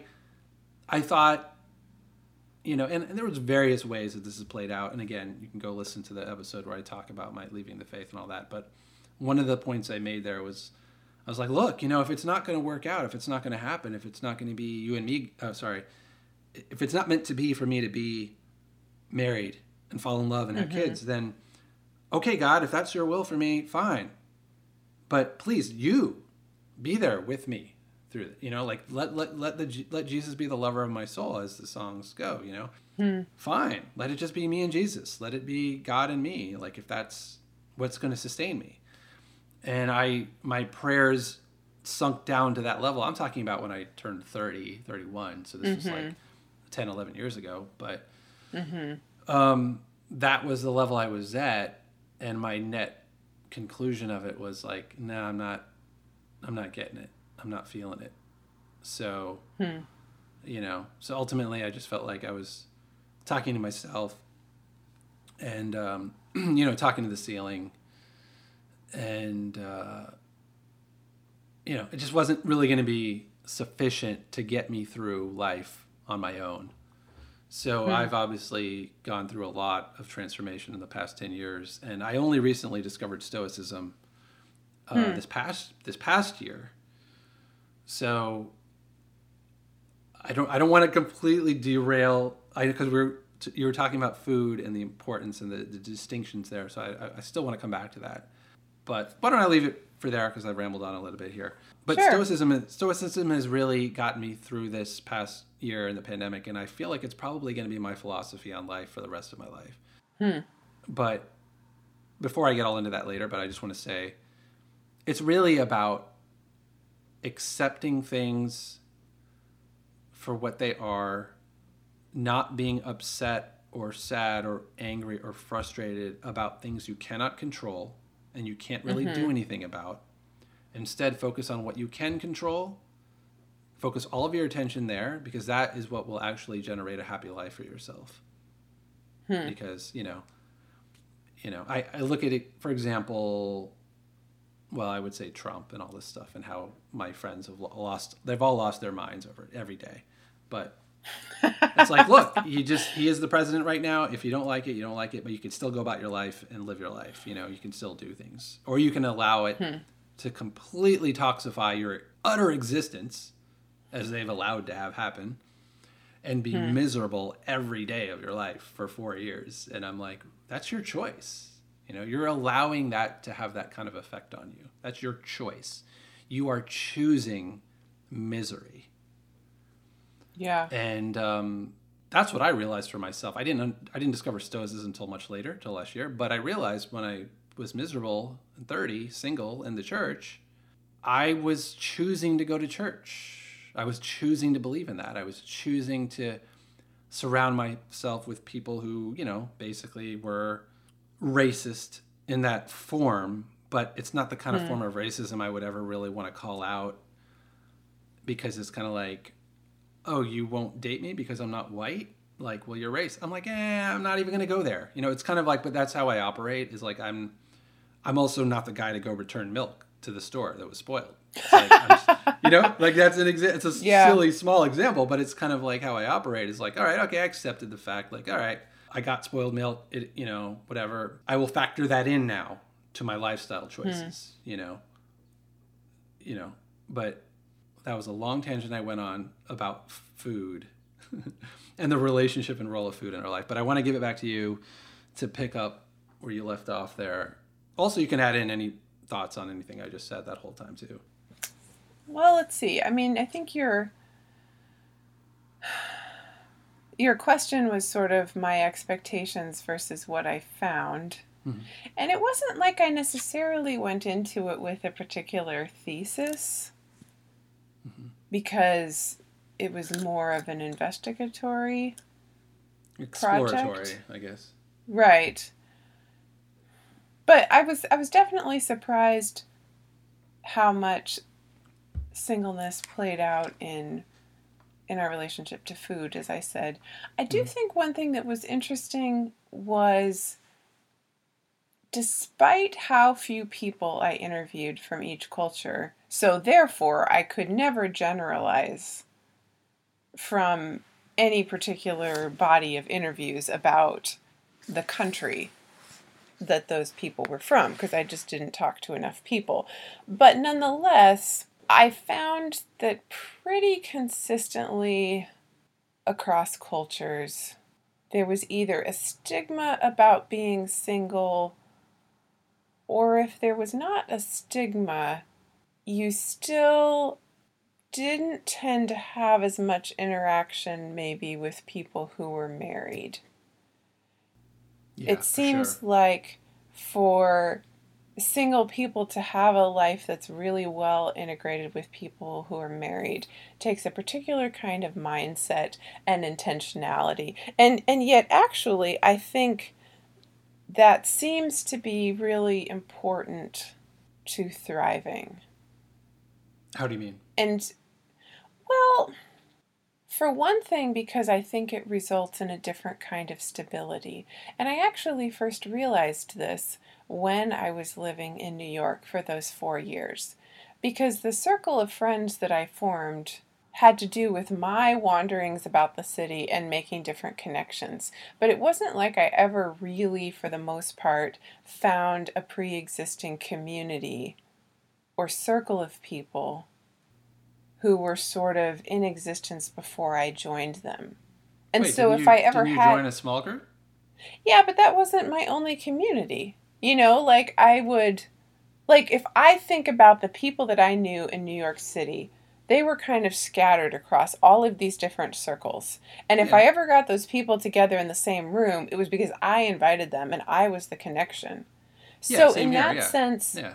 in that sense, my community felt very unstable because I was the only thing that tied all of those people together for the most part. Right. I wonder But if that's a very New York thing, though. Uh, It's kind of a la carte. It's an a la carte style to friendships and relationships. Because I experienced the But I same thing. I would bring my friends I mean- together, and it's like yeah. work friends over here and church friends over Right. here, and I mean, I would say a higher number of my friends in the Bay Area were people who were connected to my church, and there was more overlap there. But but the thing that I found though was any time that my friendships included a married couple, there was more stability because they had a communi- they had a commitment between the two of them. And so, they suddenly had a built-in community among, Yes. between themselves. Yes. Yes. So every every every other aspect of their community could be external to that. It could all be supportive to the two of them. Right? Is that Well, getting I mean, so my so my relationship with them felt a little bit more stable because they had a commitment to each other, which made it more likely that if I'm connecting to one, I'm going to be connected to the other in another way. Hmm, Like I would often think about it like a lot of proximate buoys on water. And occasionally you find buoys that have some kind of tether between the two of them. And any of those buoys that are tethered together are going to be more stable when a big wave comes through. Uh, but well, how are you defining? What do you mean by stable? I'm curious. Like, Well, like literally. I mean, if you if you see it on water, you know, something that's not connected to anything, when a big wave comes through, like that buoy's going to kind of rock around a lot no, no, no. I understand the stability of a buoy or like a structural thing, but I mean, Uh-huh. in terms of a married couple, being you're defining it as stable. I'm just curious what you mean by that. Well, there's a lot of different ways to there- interpret There's a greater cost for them to consider moving away, for one thing. Okay. because it's not just about one person's career or factors. It's uprooting at least two lives. And that's going to change things. True, but and I experienced this in New York. As soon as they have a kid, almost all of them leave New York City because it's too it, Well- it's too hard for a lot of them to raise a kid in New York City. So a lot of them would move away to the suburbs, New Jersey. Actually, the friends that I that I knew in New York who had the strongest sense of community there didn't have their kids until they moved to New York, but they were in Astoria the whole time. They're still there, and their oldest daughter is now probably at least halfway through high school. She's in high school for sure. They've stayed and, and we're still in touch. Okay. I guess, but I think there's something about a marriage that tends to lead to these things branching out where you kind of stay in touch with people in a different way. There's a different sense of sort of history and connectedness there. And I think you see how much that's the case anytime that there's a divorce. Because then that rupture often tends to affect more than that just that relationship, you know? Like I had friends from college that I was pretty close to, I even stayed with for a few weeks when I first moved out to the Bay Area, and they ended up getting a divorce after like 10, 11 years together. And I have not stayed in touch with both of them. I would happily be friends with both of them, but it's turned out that I'm friends with one person and not the other. And I have a feeling that in a way that whole network of friendships did kind of split in that way. There's a Curb Enthusiasm sort of, episode about that, about how all the friends have to take sides in a divorce. Right. I think there's also just a different kind of peace of mind. For example, it plays out in things like holidays or traditions or not having it simplifies certain things maybe because maybe certain groups of people start to develop traditions like and you get to be part we have Easter. Yeah, maybe so. You know, I mean, even even in a very small sense, at the convent, it was this way because we were typically, say, eight to ten adults in the house, and there were things that got easier. Like you didn't maybe have to work as hard at having plans for some holidays because it was like, well, somebody's probably going to be home, and if there's enough of us, we'll probably just do something here. Of course. And so yeah. I I think there was at least one holiday, maybe Thanksgiving or something, or you know maybe it was Fourth of July, whatever. But even uh, Maundy Thursday, there was at least one year that we had enough people. I was like, hey, do you guys want to just do a Maundy Thursday together? And they're like, sure. So we did the liturgy and had a simple soup and everything, and and did that together. Yeah, Actually, I think that, that, happened at least two years. That that's the benefit of communal living. But it requires a commitment. That's my point.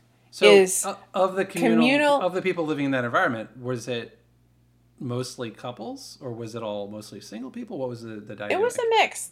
It was, right, a, mix. Was a mix. There was always at least and I actually I had never lived with a married couple prior to that with the exception of my parents.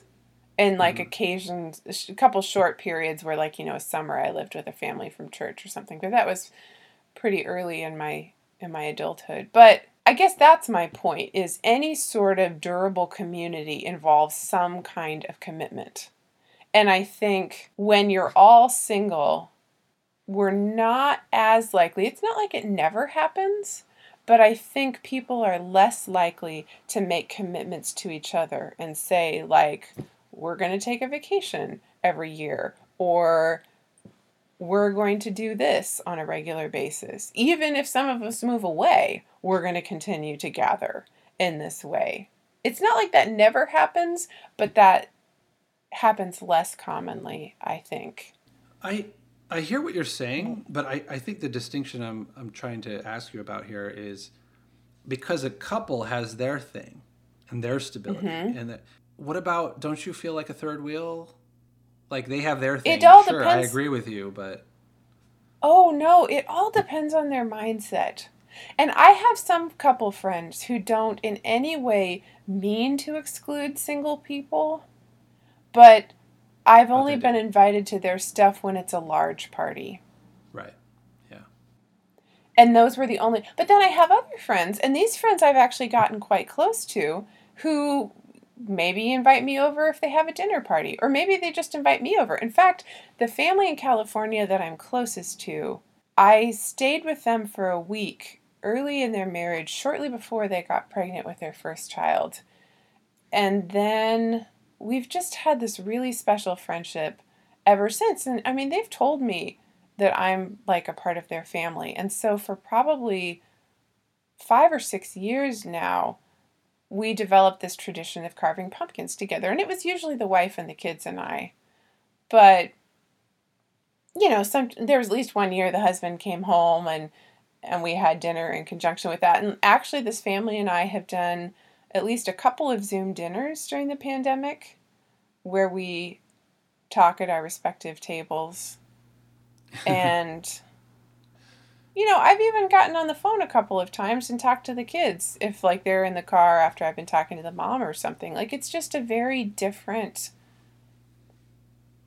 sort of thing, but I think the point is they don't see a part of their life that like they don't assume that I need to have kids in order to interact with their kids, which I think is often what a lot of married couples are thinking is like who's got kids that can play with our kids, right? Yeah, right. But like this family doesn't think about that. And they know that I have a relationship with their kids and I enjoy talking to their kids. Mm-hmm. Like a few weeks ago, I had a great conversation with the kids, the oldest of whom is 13 and the youngest is maybe six, where I presented to them, I said, Hey, I got the stimulus check. I don't necessarily need all of it, but that means I have to decide how much of it do I give it away? How much of it do I give away? and to whom do I give it? Because there's a lot of really serious needs. And we had a great conversation where the kids each weighed in on how they would handle it. So I think it's just a different mindset. And actually, it was their daughter that gave me a really interesting insight on singleness because I had been struggling in a way with like, what is a social structure? that accommodates both single and married people, like that inherently does this. Okay. And the church ought to do that, but yeah, it often right. doesn't do that to no. the extent that it should. And so, anyway, you know, the daughter was asking me about my research, and I was explaining, oh, a single person is somebody who's not married. And she's like, oh, well, that means I'm single. And I was like, well, yeah, but, you know, of course, I had been thinking of it in terms of adults. But then I realized later she's exactly right. The family already is that structure. It connects a married couple with other people. And really, I think the family can be a structure in which single people flourish and are very happy and do well and thrive if you don't think that it has to be a biological tie that always yeah. connects them. This is an interesting proposition you're describing here because, uh, on the one hand, I'm like, you got to understand, okay? So, from my perspective, when I hear things spoken about, it doesn't matter whether it's politically, socially, familially, any of these ways. When I hear something described as an ideal, mm-hmm. I'm not gonna I'm not gonna lie about this. Like I'm a fairly jaded person, right? so having been through, it's like part of the struggle with me with the church and Christianity was like Tim Keller did a very excellent job of describing the ideal Christianity. Hmm. And yet I lived in something that was completely else. It was hmm. just completely like not the ideal. And I get it. We don't live yeah. in a perfect world. It's never going to but existing between the ideal and hearing that preached mm-hmm. every week and then living in this faraway thing that is not that led me personally to a lot of strife and a lot of sadness, a lot yeah. of frustration.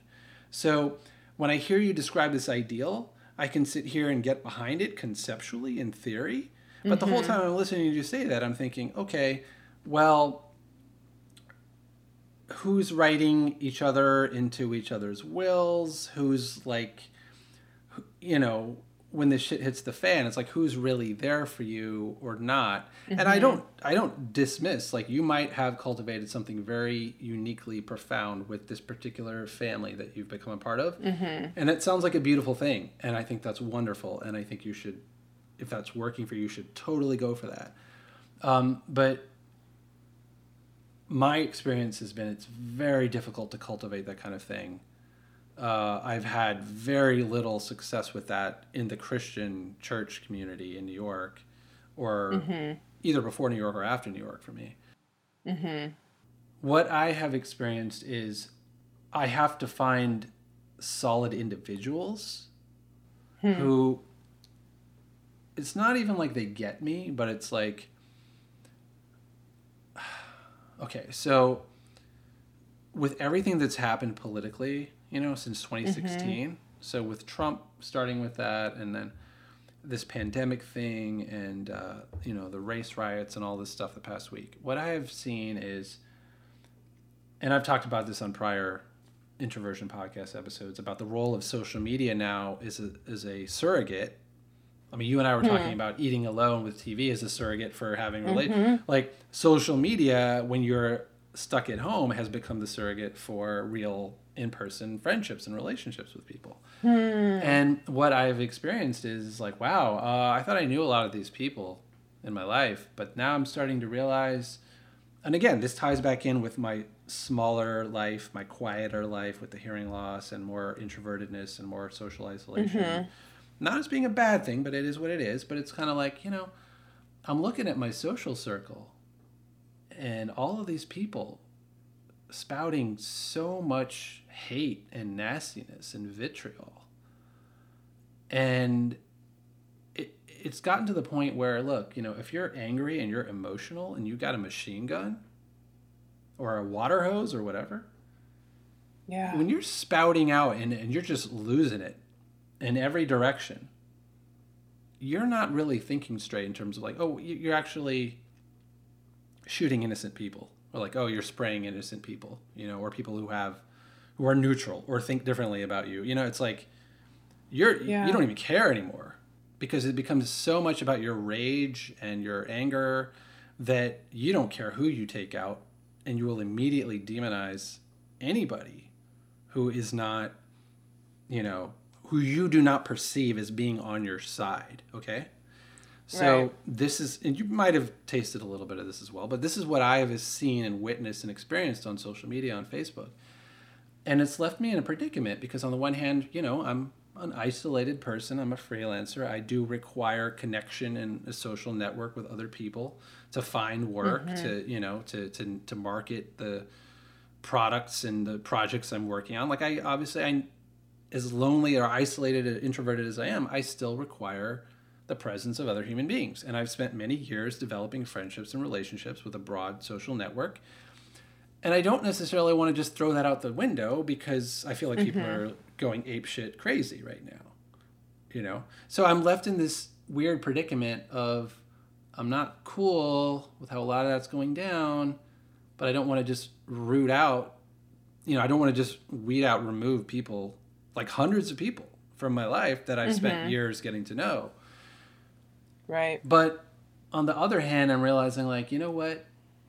I'm starting to realize the people, and I don't just mean now in the last couple weeks. I mean in the last couple years. Yeah. I've been starting to realize the people who really know me, and I know them, and the people who are going to be there for me.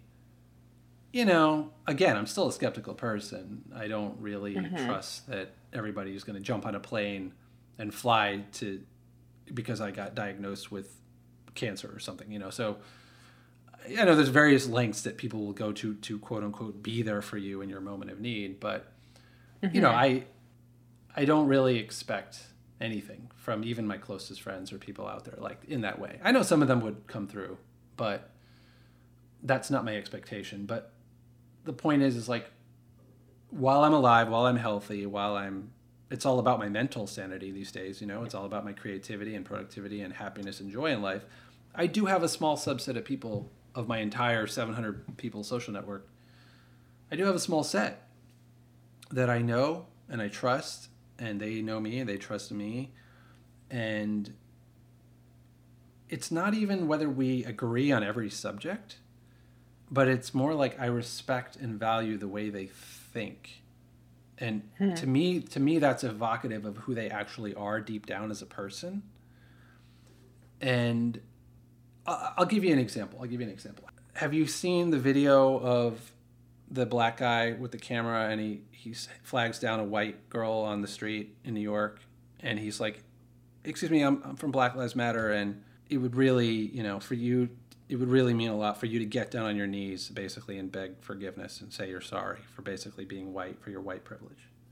Right? Wow, I haven't seen that video. Yeah. So I can I'll send you the video and you can see for yourself. But I saw that and I'm like this is not the way. This is not the way. I mean this this idea of black people up, white people down uh, in these kind of gross behaviors, I'm like no, this is like vengeance. This is like you hated the fact that white people ruled back in the slavery days And now you're kind of showing your true colors that if you were given the opportunity to take power, this is how you'll treat white people. This is how you'll mm. treat the oppressed class. You'll want them on your knees, begging. You'll dehumanize them. And when I see things like that, and when I see friends of mine supporting that kind of thing and that kind of rhetoric, I have to take a pause and be like, okay, um, you know, you're still friends of mine technically, but this is not sitting well with me. You know, like th- I don't think you're basically the kind of person who, on a deeper level for the long term, you know what I'm, you know what I'm saying? Yeah, well, it's interesting because I'm thinking about something a very conservative relative sent me that was very much against confession of supposedly a sin you have no need to repent of. And I've been thinking about how to respond to that because, from a biblical standpoint, there's an awful lot of talking about people who are too proud to humble themselves and repent. And I don't think there's a very strong precedent of like false or unmerited confession being a problem. But on the other hand, the scene that you're describing did immediately unsettle me. And I would need to think about why that is.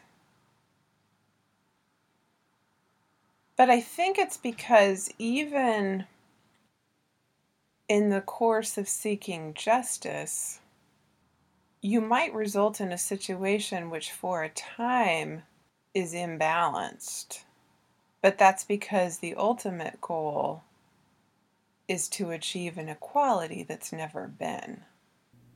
It's almost like this is a backlash period of time that you think will fade and revert back to some sort of equilibrium that ideally would be healthier for all. Well,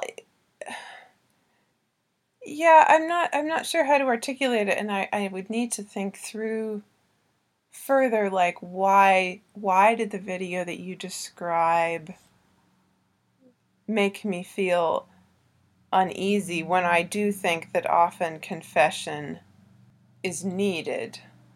But it seems like that scene was more about creating a particular power dynamic mm-hmm. than it necessarily was about genuine repentance or heart change or seeking meaningful change yeah to the broken places yeah. Like both of those people would feel an immediate change in the power dynamics, but that doesn't necessarily reduce the number of times that a black man is stopped by police just because he's black. See, these are these are these are it doesn't change whether or issues. not a woman is open to your advances. You know, like it doesn't I think these are separate issues, though, and I think each issue needs to be dealt with appropriately in context. But flagging down a white woman just because she's white and telling her she should get on her knees and beg forgiveness for being white, I don't, I'm not cool with that at all. And that doesn't mean that there are not traces of, of racism and cops and the system and all that stuff. There, this does not justify this, is what I'm saying. Yeah. And this kind of rhetoric and this kind of behavior, for me, as I described it, and I think you you got it, you understood when you were talking about this is like a power mm-hmm. dynamic. And again, I said earlier, I'm a skeptical person. I'm very skeptical of, you know, you and I know we would put it in terms of sin, you know, and sinfulness of mm-hmm. mankind. The root of man, man's heart is sin, you know. So that for me that's why we have checks and balances you know in the way our country was structured it's kind of almost like inherently a given their religious background that they know man cannot be trusted you know that's mm-hmm. why we mm-hmm. have three branches of government to check the other you know so that's why i'm like i hear so much rhetoric now and this bending of the knee literally bending of the knee it's like we're in game of thrones mm-hmm. they'll bend the knee or i'll destroy them and Hmm. It's like, oh, Black Lives Matter, Black Lives Matter. Oh, yes. Oh, you me get down on my knee. I'm sorry. And I'm like, okay, this is another example I, I thought of the other day. This is if this is based purely on racial lines, which it is. Jeffrey Epstein, right? Mm-hmm. So he committed all those, you know, atrocious sexual acts against minors, right? Mm-hmm. Awful, terrible human being. He did all of those sins and those crimes. He was white. Okay? Yeah.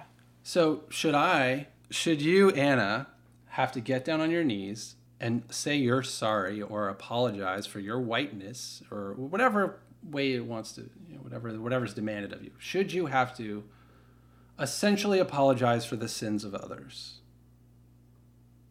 Or should I have to apologize? Should I have to get down on my knees and apologize because I'm a man? And Jeffrey Epstein was a man. Yeah. Different people are going to answer well, that different you know, ways, but for me, it's obvious. Right. No. You shouldn't have to get down on your knees. I shouldn't. I did not do but anything see, the wrong. Thing... I, you know, I didn't rape underage girls and all of that. Yeah. So I'm not going to apologize for something I didn't do. I think there's a both and situation though. Because I was thinking about this. Like, I grew up in a middle class, but maybe somewhat lower middle class family. I mean, we didn't eat out in restaurants very much, and when I was a kid, we drank powdered milk because I think that was what my parents could afford. They were also very frugal, so that was part of it. But mm-hmm. all that to say, I was trying to think about what are the advantages that I have inherited. So my parents put maybe maybe $10,000 toward my college education and the rest of it I had to come up with. And I don't know if my mom's parents helped her with her education or not. But there were certain things, you know, like, okay, there were stable marriages on both sides as far as I know, none of my grandparents was an alcoholic. So there were other things like that. And maybe. So you have non alcoholic privilege. because you. Well, yeah. Genetically, so, so, you, so, you know, like. Predis- predisposition toward alcoholism. So that's a. Right. Privilege, or, you know, if you want to call it that.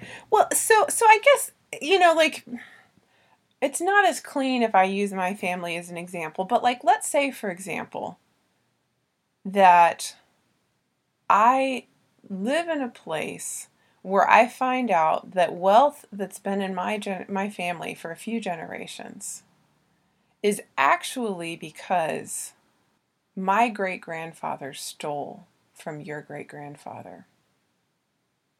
Okay. And it's some, you know, I could say on the one hand, well, I didn't have anything to do with that. Mm-hmm. Why should I have to do anything about that? But there was a theft that was never made right. And at some point, if I choose to accept that I'm going to receive the fruits of what once belonged to your family and should belong to your family now, if I accept to leave things the way that they are, I am in some ways choosing to perpetuate the consequences of that theft and making that inequality my own. And it's messy in this country because we can't as easily and cleanly, in most cases, go back and trace that line. Mm-hmm. But it's been really sobering to realize the land that my grandparents bought once belonged to indigenous people. You know, I think of that as like land that's in our family, that's one of the only things that we have. But it really hit me the last time I was back there because coming to and from, I would pass signs for like, I don't know if it was a reservation, but you know, one of the communities that's indigenous to that part of the state. And I saw it through different eyes because I I had been up to Alaska and my friend here has told me that his ancestors have lived on this land for 10,000 years. Like, that's kind of a mind blowing statement if you live in this part of the world. Yeah. But I think that's part of the problem in the United States. A lot of us are where we are in part because of a lot of theft that's happened over the years theft of labor, theft of land. And I don't know what reparations look like, but I think we all kind of know on some level that's what happened. And it's very complicated and mixed and you know, even even my friend on the one hand his ancestors have lived here for the other hand, on the other hand, his other ancestors had a very different role and some even participated in slaveholding. So it's very complicated. Yeah. But see, that's where I uh, let me interject here. There's a couple things I want to say. One, Yeah. one is to your last point. It is it is very complicated, and it's so complicated that I don't think it's the kind of issue that can be solved by like writing checks and giving them to a certain group of people mm-hmm. based on the color of their skin. Like that's just it's not a solution. You know, if we're talking specifically about reparations at this moment. So, I mean, it, it it's just it's crazy. I mean, what if what if Jay Z is a descendant of slaves, right? The guy's a billionaire, mm-hmm. right?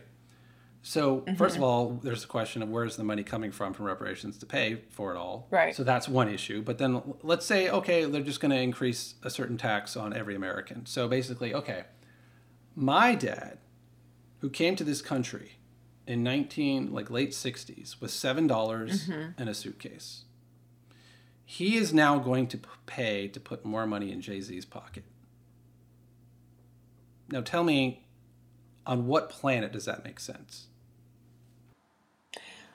well, that but but see the point that Ta-Nehisi Coates made in the case for reparations was that we've not even attempted to talk about solutions. Like we haven't even had a debate in this country about what would be fair and equitable ways to attempt it in everything in anything. I mean, there hasn't even been a formal Well- apology.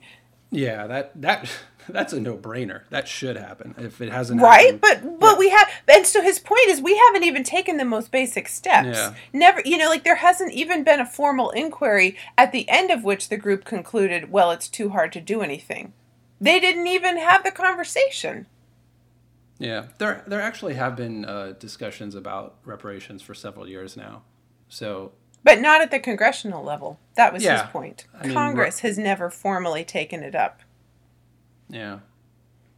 So before we go off on the topic of reparations, Yes. I don't want, I don't want that's very complicated, and I don't want to get on all that. But like, I want to Yeah, go back yeah. To, I, I want to go back to because this is very important stuff we're talking about about personal responsibility and all of these things, the sins, you know, of others, and so I want to go back to your example. You talked about how you were talking about if your descendant, right? You, you said if your Mm-hmm. great great grandfather stole from my great great great grandfather, you feel Mm-hmm. entitled, like somehow it would be wrong of you to go about your life now profiting off of that, and you feel like you sh- you owe me something, right? I want, so I want to I want to touch on that point. Um, what if? Well, two things. One is it's one thing if that's your personal choice to do that because you feel like that would atone. It's another thing if that's forced upon you and you didn't choose to, to, to take that action to, to, to give back to the person who you thought generations ago. Okay. So there's that one distinction. But then I also want to make this point. What if your great great great grandfather fought in the Union on the side of abolition and wanting to free the slaves and died fighting to free the slaves? Mm-hmm. and now you're his descendant and you instead of honoring the sacrifice that your father gave his life for the cause instead you're going to be uh, apologizing for your descendant even though your descendant might actually be a hero who was on the right side of history Mm-hmm. so the hypothetical you threw me, it could just as well be the other case that what I'm describing here. But we don't know all of these things for sure. I mean, Well, some, some families probably can track back to their descendants and find out. But Right. in terms of legislation and tangibly monetizing these things, I, I it seems unlikely to say the least, or impossible to, to, to be to do it in a just way. So I wanted to say that. Think... And, the, and the other thing is, I understand the gesture of apologizing. That should have been something that happened a long time ago for the country officially to make a stance. I don't. I think they did that with Japan or something, Hiroshima. Mm-hmm. That's a no-brainer. That that should have happened a long time ago. But in terms of doling out a check, I can guarantee you, you could give whatever it is $2,000, $5,000, $10,000, $20,000 to every black American family in America, whatever the case is. I guarantee you, one, that will not do away with crime, that will not do away with black on black crime in Chicago. It will not solve the issue of police brutality. It will not make racist people all of a sudden not racist. And I also guarantee you this the people who receive the money, they will still complain about racism and they will still deal with racism in society. Like I said, it didn't go anywhere. And they will probably demand, not all of them, but a lot of them will demand more, like that wasn't enough, whatever it is they got out of the reparations. Well, this is where, if you're talking about where something can happen most effectively, I don't know if we have an example of where it's been done well. I think there are some examples from Germany, perhaps. There may be some examples in Rwanda and other countries that have attempted to come back together after genocide. I think the most effective solutions are going to focus on healing a community. Yeah.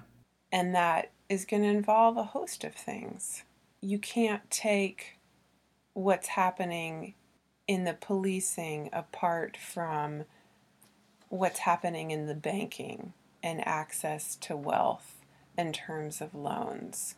And you can't separate that from what's happening in the schooling and the tax base and and the housing and segregation because that's a huge problem. That's a huge part of it. And the fact that neighborhoods are segregated means that police can operate in different ways in a different community. And I haven't finished reading it, but there's a really fascinating book called Ghettoside by the LA Times reporter Jill Lowy. I'm not sure I'm saying her name quite right, where she follows an, an Los Angeles Police Department investigator who's trying to solve a particular murder in a black community.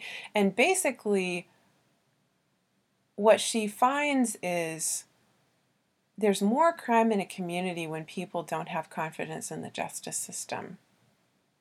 And it's a really interesting connection where when you're not treated fairly and your life is not valued and the police you know, may think nothing at shooting you, but that also translates to them not usually caring enough, not always, but too often, not caring enough to investigate your death and to bring to justice the people who are responsible. And so there's a very interesting connection there that she teases out in that book, which unfortunately I have not finished reading. Um, but, you know, I think any real meaningful change is something that has, has to be holistic and that's yeah. probably never going to work with some sort of broad scale plan because every community is different but we need to also look at how are we bringing people out of incarceration in a way that they can actually become integrated into the community again yeah we're not thinking I mean, very much about that but you know like all yeah. you can't just you can't fix one thing and leave everything else apart. Right. It needs to be something that's working on all of those fibers together. Definitely. I totally agree. Um, I mean, the nature of these problems is so complex that I, yeah, it's just, it has to be a holistic solution.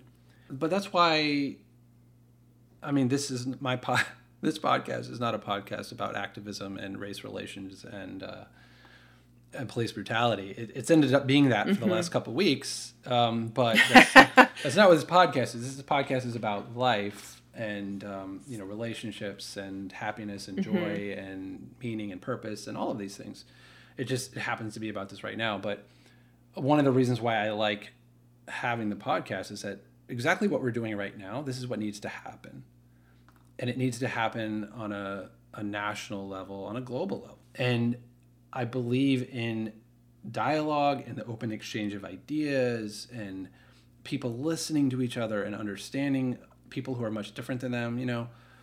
And uh, I think you and I are on the same page about that. Like, it's all about a conversation, it's all about listening to each other, it's all about coming together with you know complex solutions to complex problems. But mm-hmm. that needs to happen. And unfortunately again like with all the rhetoric and a lot of the anger and hate and sort of knee-jerk vitriol is it's rooted in emotion you know and i i don't see problems getting solved when they're so deeply rooted in emotion and that goes to any problem. What? Yeah, like a, like a, a, married couple fighting with each other, or you know, race relations for hundreds of years in this country. You know, it's like sober minds have to prevail.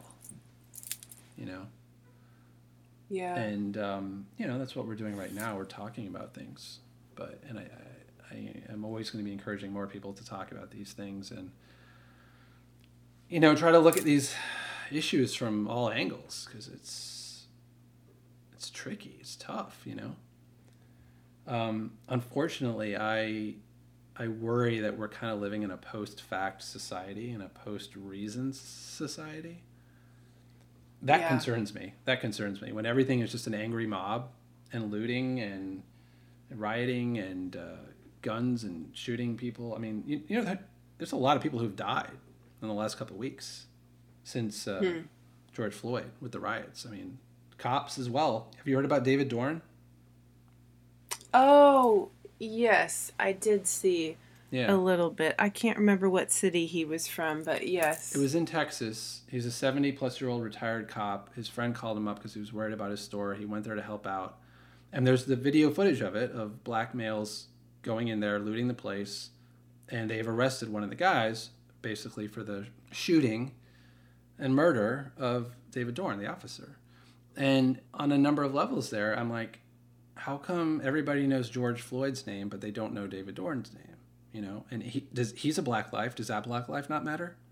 I don't. See, I don't hear anyone clamoring about you know from Black Lives Matter about David Dorn's life. You know, so these. Well, the... and this is one of the tragedies about where we are at is that we have, for the large part, agreed on this false choice between whose death we mourn. Right? Because I would say we should mourn for all lives, all lives. I would taken. agree. I would yet, agree. And yet, if you use the hashtag "All Lives Matter" online, you will get lambasted like I'm a I'm a white supremacist, uh, David Duke Nazi. So well, and and that and that usually I think is misunderstanding the assertion that Black Lives Matter or that Indigenous lives matter. Because what's usually implied in that statement but not included is they matter too. And we normally operate as if those lives don't matter at all. And so. I, I would disagree with that. That black lives normally don't matter, but now they do because people are using a hashtag. I, I would disagree with that. I'm not saying that, but I think that's the spirit in which the statement was made. Like when people first began to say that, it was an articulation of the long felt experience that their lives were treated as if they valued less, as if they mattered less. Yeah. Okay. So the birth of the Black Lives Matter movement. You're saying that was the uh, thought process behind it, right? It was the, this feeling that Black lives don't matter as much as other lives, that people don't care. Yes, and I've I've yeah. seen people say that over and over again. That it's that it's in a sense it's it's parallel to if I were to say women's voices matter. Well, why am I saying that? If I say that, it's because there's been a sense that for a long time women's voices have been silenced, that we haven't been listened to equally. Well, yeah, there's uh, some interesting parallels there with the feminist movement, I guess, with the feminism and the racism thing. Sex, I should say, sorry, I should say sexism and racism. Mm-hmm. There's some very interesting overlaps there, but in some ways, no. in some ways, not an overlap. Yeah, it's. Uh, I get what you're saying, like the, the birth of the movement, but the problem is, is a lot of these things. What is the expression? Uh, good intentions pave the way to hell, or the the, hmm. the road to, the road to hell. I know paved, what you're talking about. The road yeah, to hell yeah, is paved yeah. with good intentions. I think that's the expression, right? Yeah. So, I think this is a good example of that. You know, is when fine if that was the root of the Black Lives Matter cause is that people aren't valuing black lives as much as other lives. I can understand the, mm-hmm. the impetus to start that movement. I get it, but when black lives when when this is a thing that everybody there's nobody on the planet now who's not heard about black lives mattering now you know i've gotten 800 emails in the past five days from every company under the sun you know like black lives matter. so i can't go i'm not even exaggerating i wish i was but it's like every 20 seconds i get an email so everybody knows black lives matter now this is not this is not some under the covers thing that is a is a fringe thing. Everyone on the planet knows this now. So, mm-hmm. in terms of like our black voices being heard, uh, yeah, they are. You create a Twitter account, you tweet. You're being heard just as much as I am, and just as much as a white person is. And honestly, for me, Twitter is like a dead medium because I tweet doesn't nobody hears it nobody retweets it nobody likes it so i basically have stopped using twitter the last few years because of that reason but to my point the channels of expression with internet and social media in theory are open to all you know mm-hmm. when is the last time you heard facebook blocked a post or twitter blocked a tweet because a person was black or because they were a woman. Please show me that. Since the inception of Twitter and Facebook and social media, for show me one iota of an evidence where a black person was silenced because they were black, where they did not have a voice, or a woman was silenced because she was a woman. you're not you're not going to find no that. it didn't happen but it's it is interesting though because i think over time and we don't fully understand this the algorithms nonetheless do privilege certain things and oh, even oh, yeah. if the algorithms Believe don't me, i hate the algorithms i think i hate the algorithms because i'm like i feel like my voice is never it doesn't get out there anymore like my, my numbers have well, gone so far down in the last couple years. Yeah. And I'm like, it's the algorithm. You know, but that's a that, that, that's not because I'm Indian. Sure. Right. Right. And and unfortunately, a lot of things privilege more extreme language and the clarity of what might be a more exaggerated claim. I mean, it's changed oh, the way that headlines yeah. get written. There's there's a host yeah, of click, things like clickbait. nuance, clickbait. We live in a nuance society, and yeah. complexity don't fare well I couldn't agree more, unfortunately. But that's why, in part, I felt like this research was the right thing to do because when we're only listening to the popular voices and the things that meet certain criteria, we leave out broad swaths of human experience. And it's my conviction that that results in a very distorted picture of the world. You know, for example, this isn't a great one necessarily, but I was in a church in the Middle East and the pastor was preaching on the roles of husbands and wives from Ephesians 5. And so, of course, most of this second sermon in a series is about marriage. And finally, he remembers that there are some single people in the congregation. And what does he say to them? Well, hopefully you can find a partner someday. Uh-huh. And I'm literally yeah. sitting next to a divorced woman in her late 60s. And later in the day, I will go on to interact with at least two other older single women. But his sense of who what is what singleness looks like has become so narrow mm-hmm. that he doesn't even have those people in mind. I know, yeah. Because if he did, he would have to wrestle with what that passage says to those women. Yeah. Surely that passage doesn't just say, hope that you can be married. right. You know? Yeah. But it's like you you need to have a certain complexity in the kind of story that you are exposed to and poverty being what it is and other factors like language and education, I realized there are some stories that I will only hear if I make the effort to go to those people. I can't be limited to the stories that happen to come across my path. Mm-hmm. You know, if I if I remain in, in California or something. Now, of course, I was still limited by the fact that I am only fluent in English.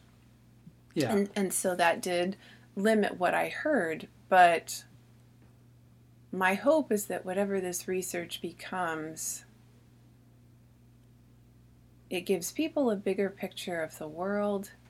Maybe it helps Christians see themselves less as being part of a national church and more as part of a global community. And I hope that even people who aren't Christian would maybe recognize things about their life that they didn't see before. And if they're single, maybe see their own life differently. Or if they're married, perhaps see a potential for different ways that they could connect with some of the singles in their lives, not just hmm. any children they've had, perhaps. It's interesting to think about because, like, we, you and I both agree, the church has kind of done a terrible job in terms of addressing singles. So, mm-hmm.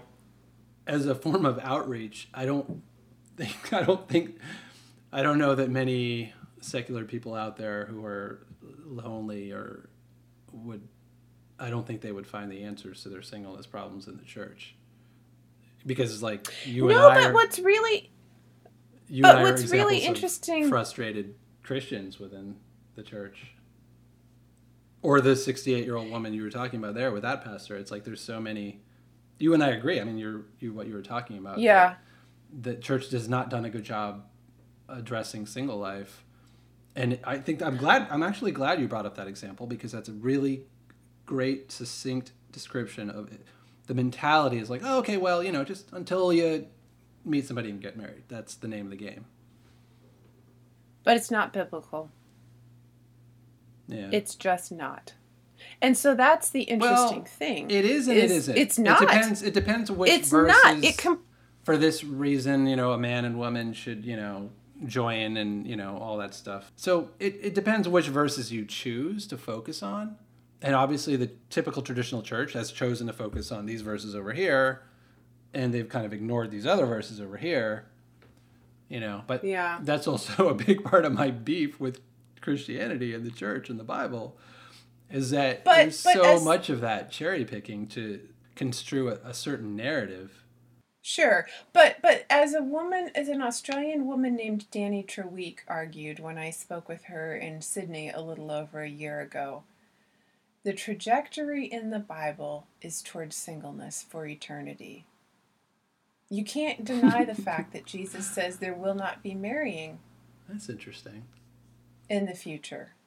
So, yes, there are verses praising marriage, and yes, there are verses praising singleness, but the church has not reckoned adequately with the Bible's ambiguity on singleness versus marriage in the present. And actually, I will say, there were a number of cases, like even if their local churches didn't always affirm this, I talked to a number of Christian singles who did feel empowered within their culture to live for God as single people because they understood that the Bible says ultimately our purpose is supposed to come from seeking the kingdom of God, not from marriage. Mm-hmm. And so, though Christians did not always find that affirmed in the local church, people who read the Bible for themselves did find that very empowering and meaningful, even down to an Indigenous Australian woman I interviewed who went through the very painful experience of having her Christian husband leave her when he wanted a different relationship. It was the sense that she had calling and purpose and a very strong conviction that God wanted her to continue working on a translation project to translate more of the Bible into her language. That gave her a sense of purpose apart from this marriage that was crumbling. And it was really remarkable to see how that anchored her through this very profound crisis, so that now, almost 20 years later, she's become more of a leader in her community, and more and more people are coming to her and seeking advice. And, and she's a somewhat rare example of a single person who has a sense of narrative arc and direction in her life, not necessarily in full time ministry, but she has that meaning and purpose because of her relationship to God and the understanding that He has work for her to do. He's got a job for her, in a sense. And, you know, for time, marriage was part of that. Now it's not.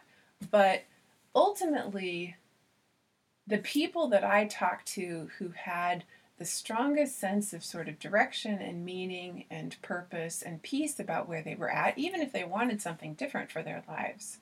It most strongly came through when they had a clear understanding of how they could be serving God and helping to make the world a better place in whatever small way that happened, whether it was a, a poor Indian widow in New Delhi who was maybe getting like $50 a month from the government or something to uh, a man living in London who's, you know, at that time a real sort of high flying consultant traveling around the world all the time, there was a consistent sense that for Christians, they could find a sense of purpose through seeking God's kingdom.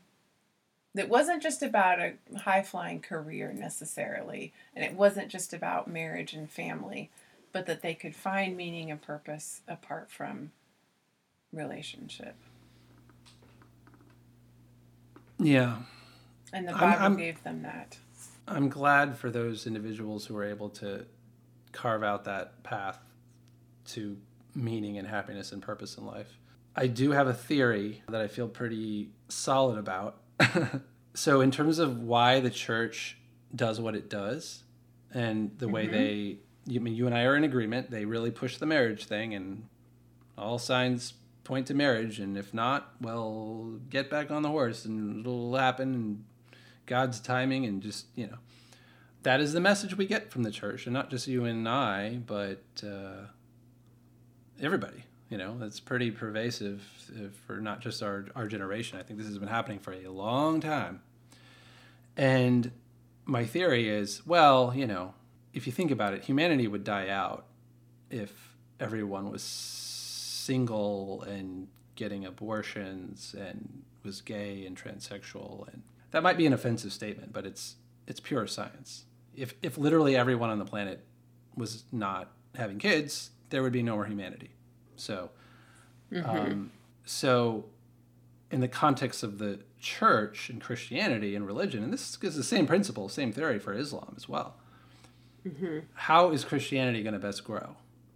Well, you have to fill the uh, fill the pews, fill the aisles with more and more Christians. Well, what's the best way to have more and more Christians? Well, a married couple has many kids, and they raise their kids to fear the Lord and become the next generation of Christians.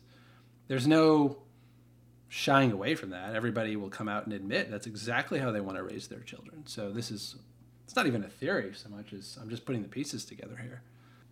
So I agree it, that that's been a common that, way that that people try to do that, but I'm not necessarily convinced that the Bible itself. Oh yeah, yeah. I'm not. I'm not. I'm not even way. talking about the scripture here. I'm talking about yeah. the church. Uh, I'm just. Sure. I'm just sure. looking at what we've experienced and giving pragmatics. A, yeah, yeah, yeah, yeah. I'm just giving a reason as to why things are the way they are, and right. uh, to me that seems pretty clear get married, have kids, be fruitful, multiply. This is the way Christianity will actually grow. I think I saw some statistics before where Islam was actually the fastest growing religion. Hmm. And um, I'm not surprised when they're the ones who are getting married. And they also have a more oppressive religion toward, you know, like women don't have rights the way they do in Western society. Yeah. You know? So Yeah. You know, if, uh, if the husband, if we gotta get married and I want you to have eight kids, she's gonna have eight kids. You know, she doesn't really have a say in the matter. The way the migrant movement and all of that spreading into Europe, Islam is on the rise. You know, is it because of theological doctrine? Is it because it's the one true religion? Is it because what what is the reason? Well, they're the ones getting married and having kids the most. So, Yeah. you know, same goes for Christianity. And I, I see why there is an impetus to stress get married. And they can pick out the scripture verses that support that agenda. So that's kind of how I see things, why they don't really hmm. encourage, they wouldn't encourage singleness in the church because there's not going to be another generation of Christians coming up if uh, if everybody's single and not getting married and having kids. Well, the only way there'd be a generation is if you actually go out and do the work of telling people about Jesus. Which which the so church maybe which maybe the church does do. is our laziness. No, no, no, no. I mean, the church does do that to varying lengths depending on which church you're talking about. But they do go out and proselytize and try to share the good news, the gospel. But I would love to see the statistics. I would love to see the data on how many people are converted into being real Christians in modern society via outreach versus how many people are grafted into it from age zero. Hmm.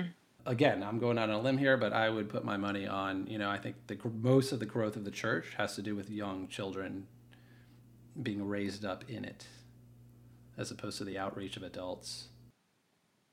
But it, it may only be a short term growth if, in fact, those people don't remain in the church as adults. Somebody who converts Yeah, as, but I think that's what adult that's what probably we're- more likely to That's what remain. we're that's what we're seeing though. We're seeing declining numbers. Certainly in Europe, people who identify as Christian has been going down for decades. So it is becoming it is already has become a very secular society in Europe, and uh, I I I I believe it happening here in America as well. So I mean, we have blue state, red state kind of thing. You know, we have conservative Christians, and we have all of the other secular atheist people out there. So you look at the numbers, you know, the data. I'm like, uh, again, I'm a very skeptical guy. Same thing when it comes to COVID. I, you know, I want to look at the data. I want to see what does the data tell us, you know, and I want to look at it Yeah. as reasonably as possible and as objectively as possible. Like, look, I, in terms of Christianity, I'm out of that. I'm out of that game, so it doesn't really matter Right. to me. I don't have a stake in it either way. I'm just curious what's actually true. Well, I will say this and then I got to go, but Yep. I do think when you're looking at data, it's also extremely important to look at the ethnicity of the church because the sociologist Michael O. Emerson has done some very, very interesting research on the makeup of monoethnic congregations versus multi ethnic congregations. And the more ethnically diverse the church is, he found, though that's a relatively rare state, unfortunately, Mm-hmm. those churches also tend to have more economic diversity, and I would argue they're probably churches that are going to be more attractive to skeptics and more more inclined to bring in converts because people will see a love that binds that community together that is not an ordinary thing because we know Yeah. it is our natural tendency to congregate in tribes Yep. based on similarity. Yep. And anytime a community manages to form across substantial lines of difference, as multi ethnic churches do, there's obviously a different kind of love binding them together. So I do think any data that you're looking at has to take that into consideration because Well- in his book People of the Dream, Emerson shows that there are real differences between monoethnic and multi-ethnic churches. it's an interesting point you raise because like it's it's true what what i would love to see what you would love to see is like we can look at redeemer as a church but like okay are we gonna would we describe redeemer as a diverse church like what we're talking about both ethnically racially and socioeconomically i would say eh, not so much don't you think No. yeah so um Yeah. given it is what it is, you're saying most of the churches out there are black churches and Korean churches and a largely white church in the south. right? Monoethnic. Yeah, monoethnic, right? Monoethnic. So, so you're Yeah. saying that is the majority of churches. And it would serve as a That's better, Emerson's finding. I think it's still less than 20% of American churches are multi ethnic. And he has a, wow that's a great. metric That's for staggering. defining what that actually means. It it might be as few as like 16%. I Oh, can't remember wow. what the most recent numbers were. Yeah, I it's was really giving the damning. church. I was giving the church more credit. I, I thought at least maybe thirty percent, forty percent. Wow. oh, no. Oh, that no. is abysmal.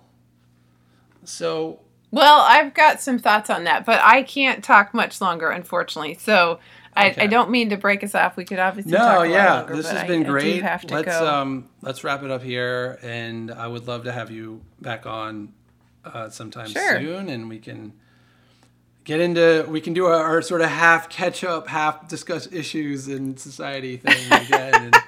and it's cool, you know. It's like hitting on multiple fronts. I dig it. nice. I hope this has been enlightening for you. The Introversion podcast is on its way, but we've obviously got a long way to go to get to where we want to be getting to. I will certainly be doing my part in cranking out new episodes every week, but here's where you come in. If you haven't yet done so, hit that subscribe button on whatever platform you're currently listening on. That way, you can obviously get notified as soon as new episodes arrive. If you're listening on Apple Podcasts, please, please give a five star rating.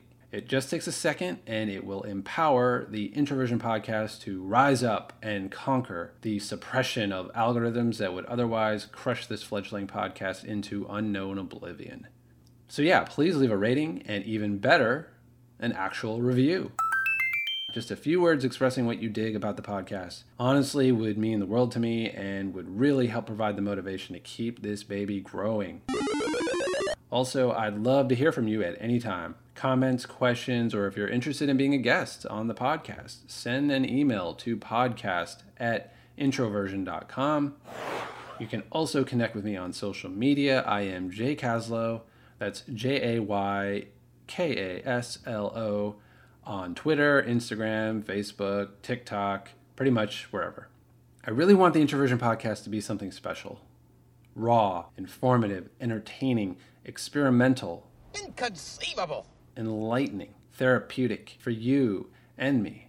Let's keep the conversations going about a range of topics that affect us all. Let's rise above all the hate and sickness and sadness and strife that plague this world. Let's seek to better understand each other and ultimately live our best lives. Seriously, let's do this thing. Thank you. Goodbye now. Goodbye. Goodbye. Thank you. Goodbye.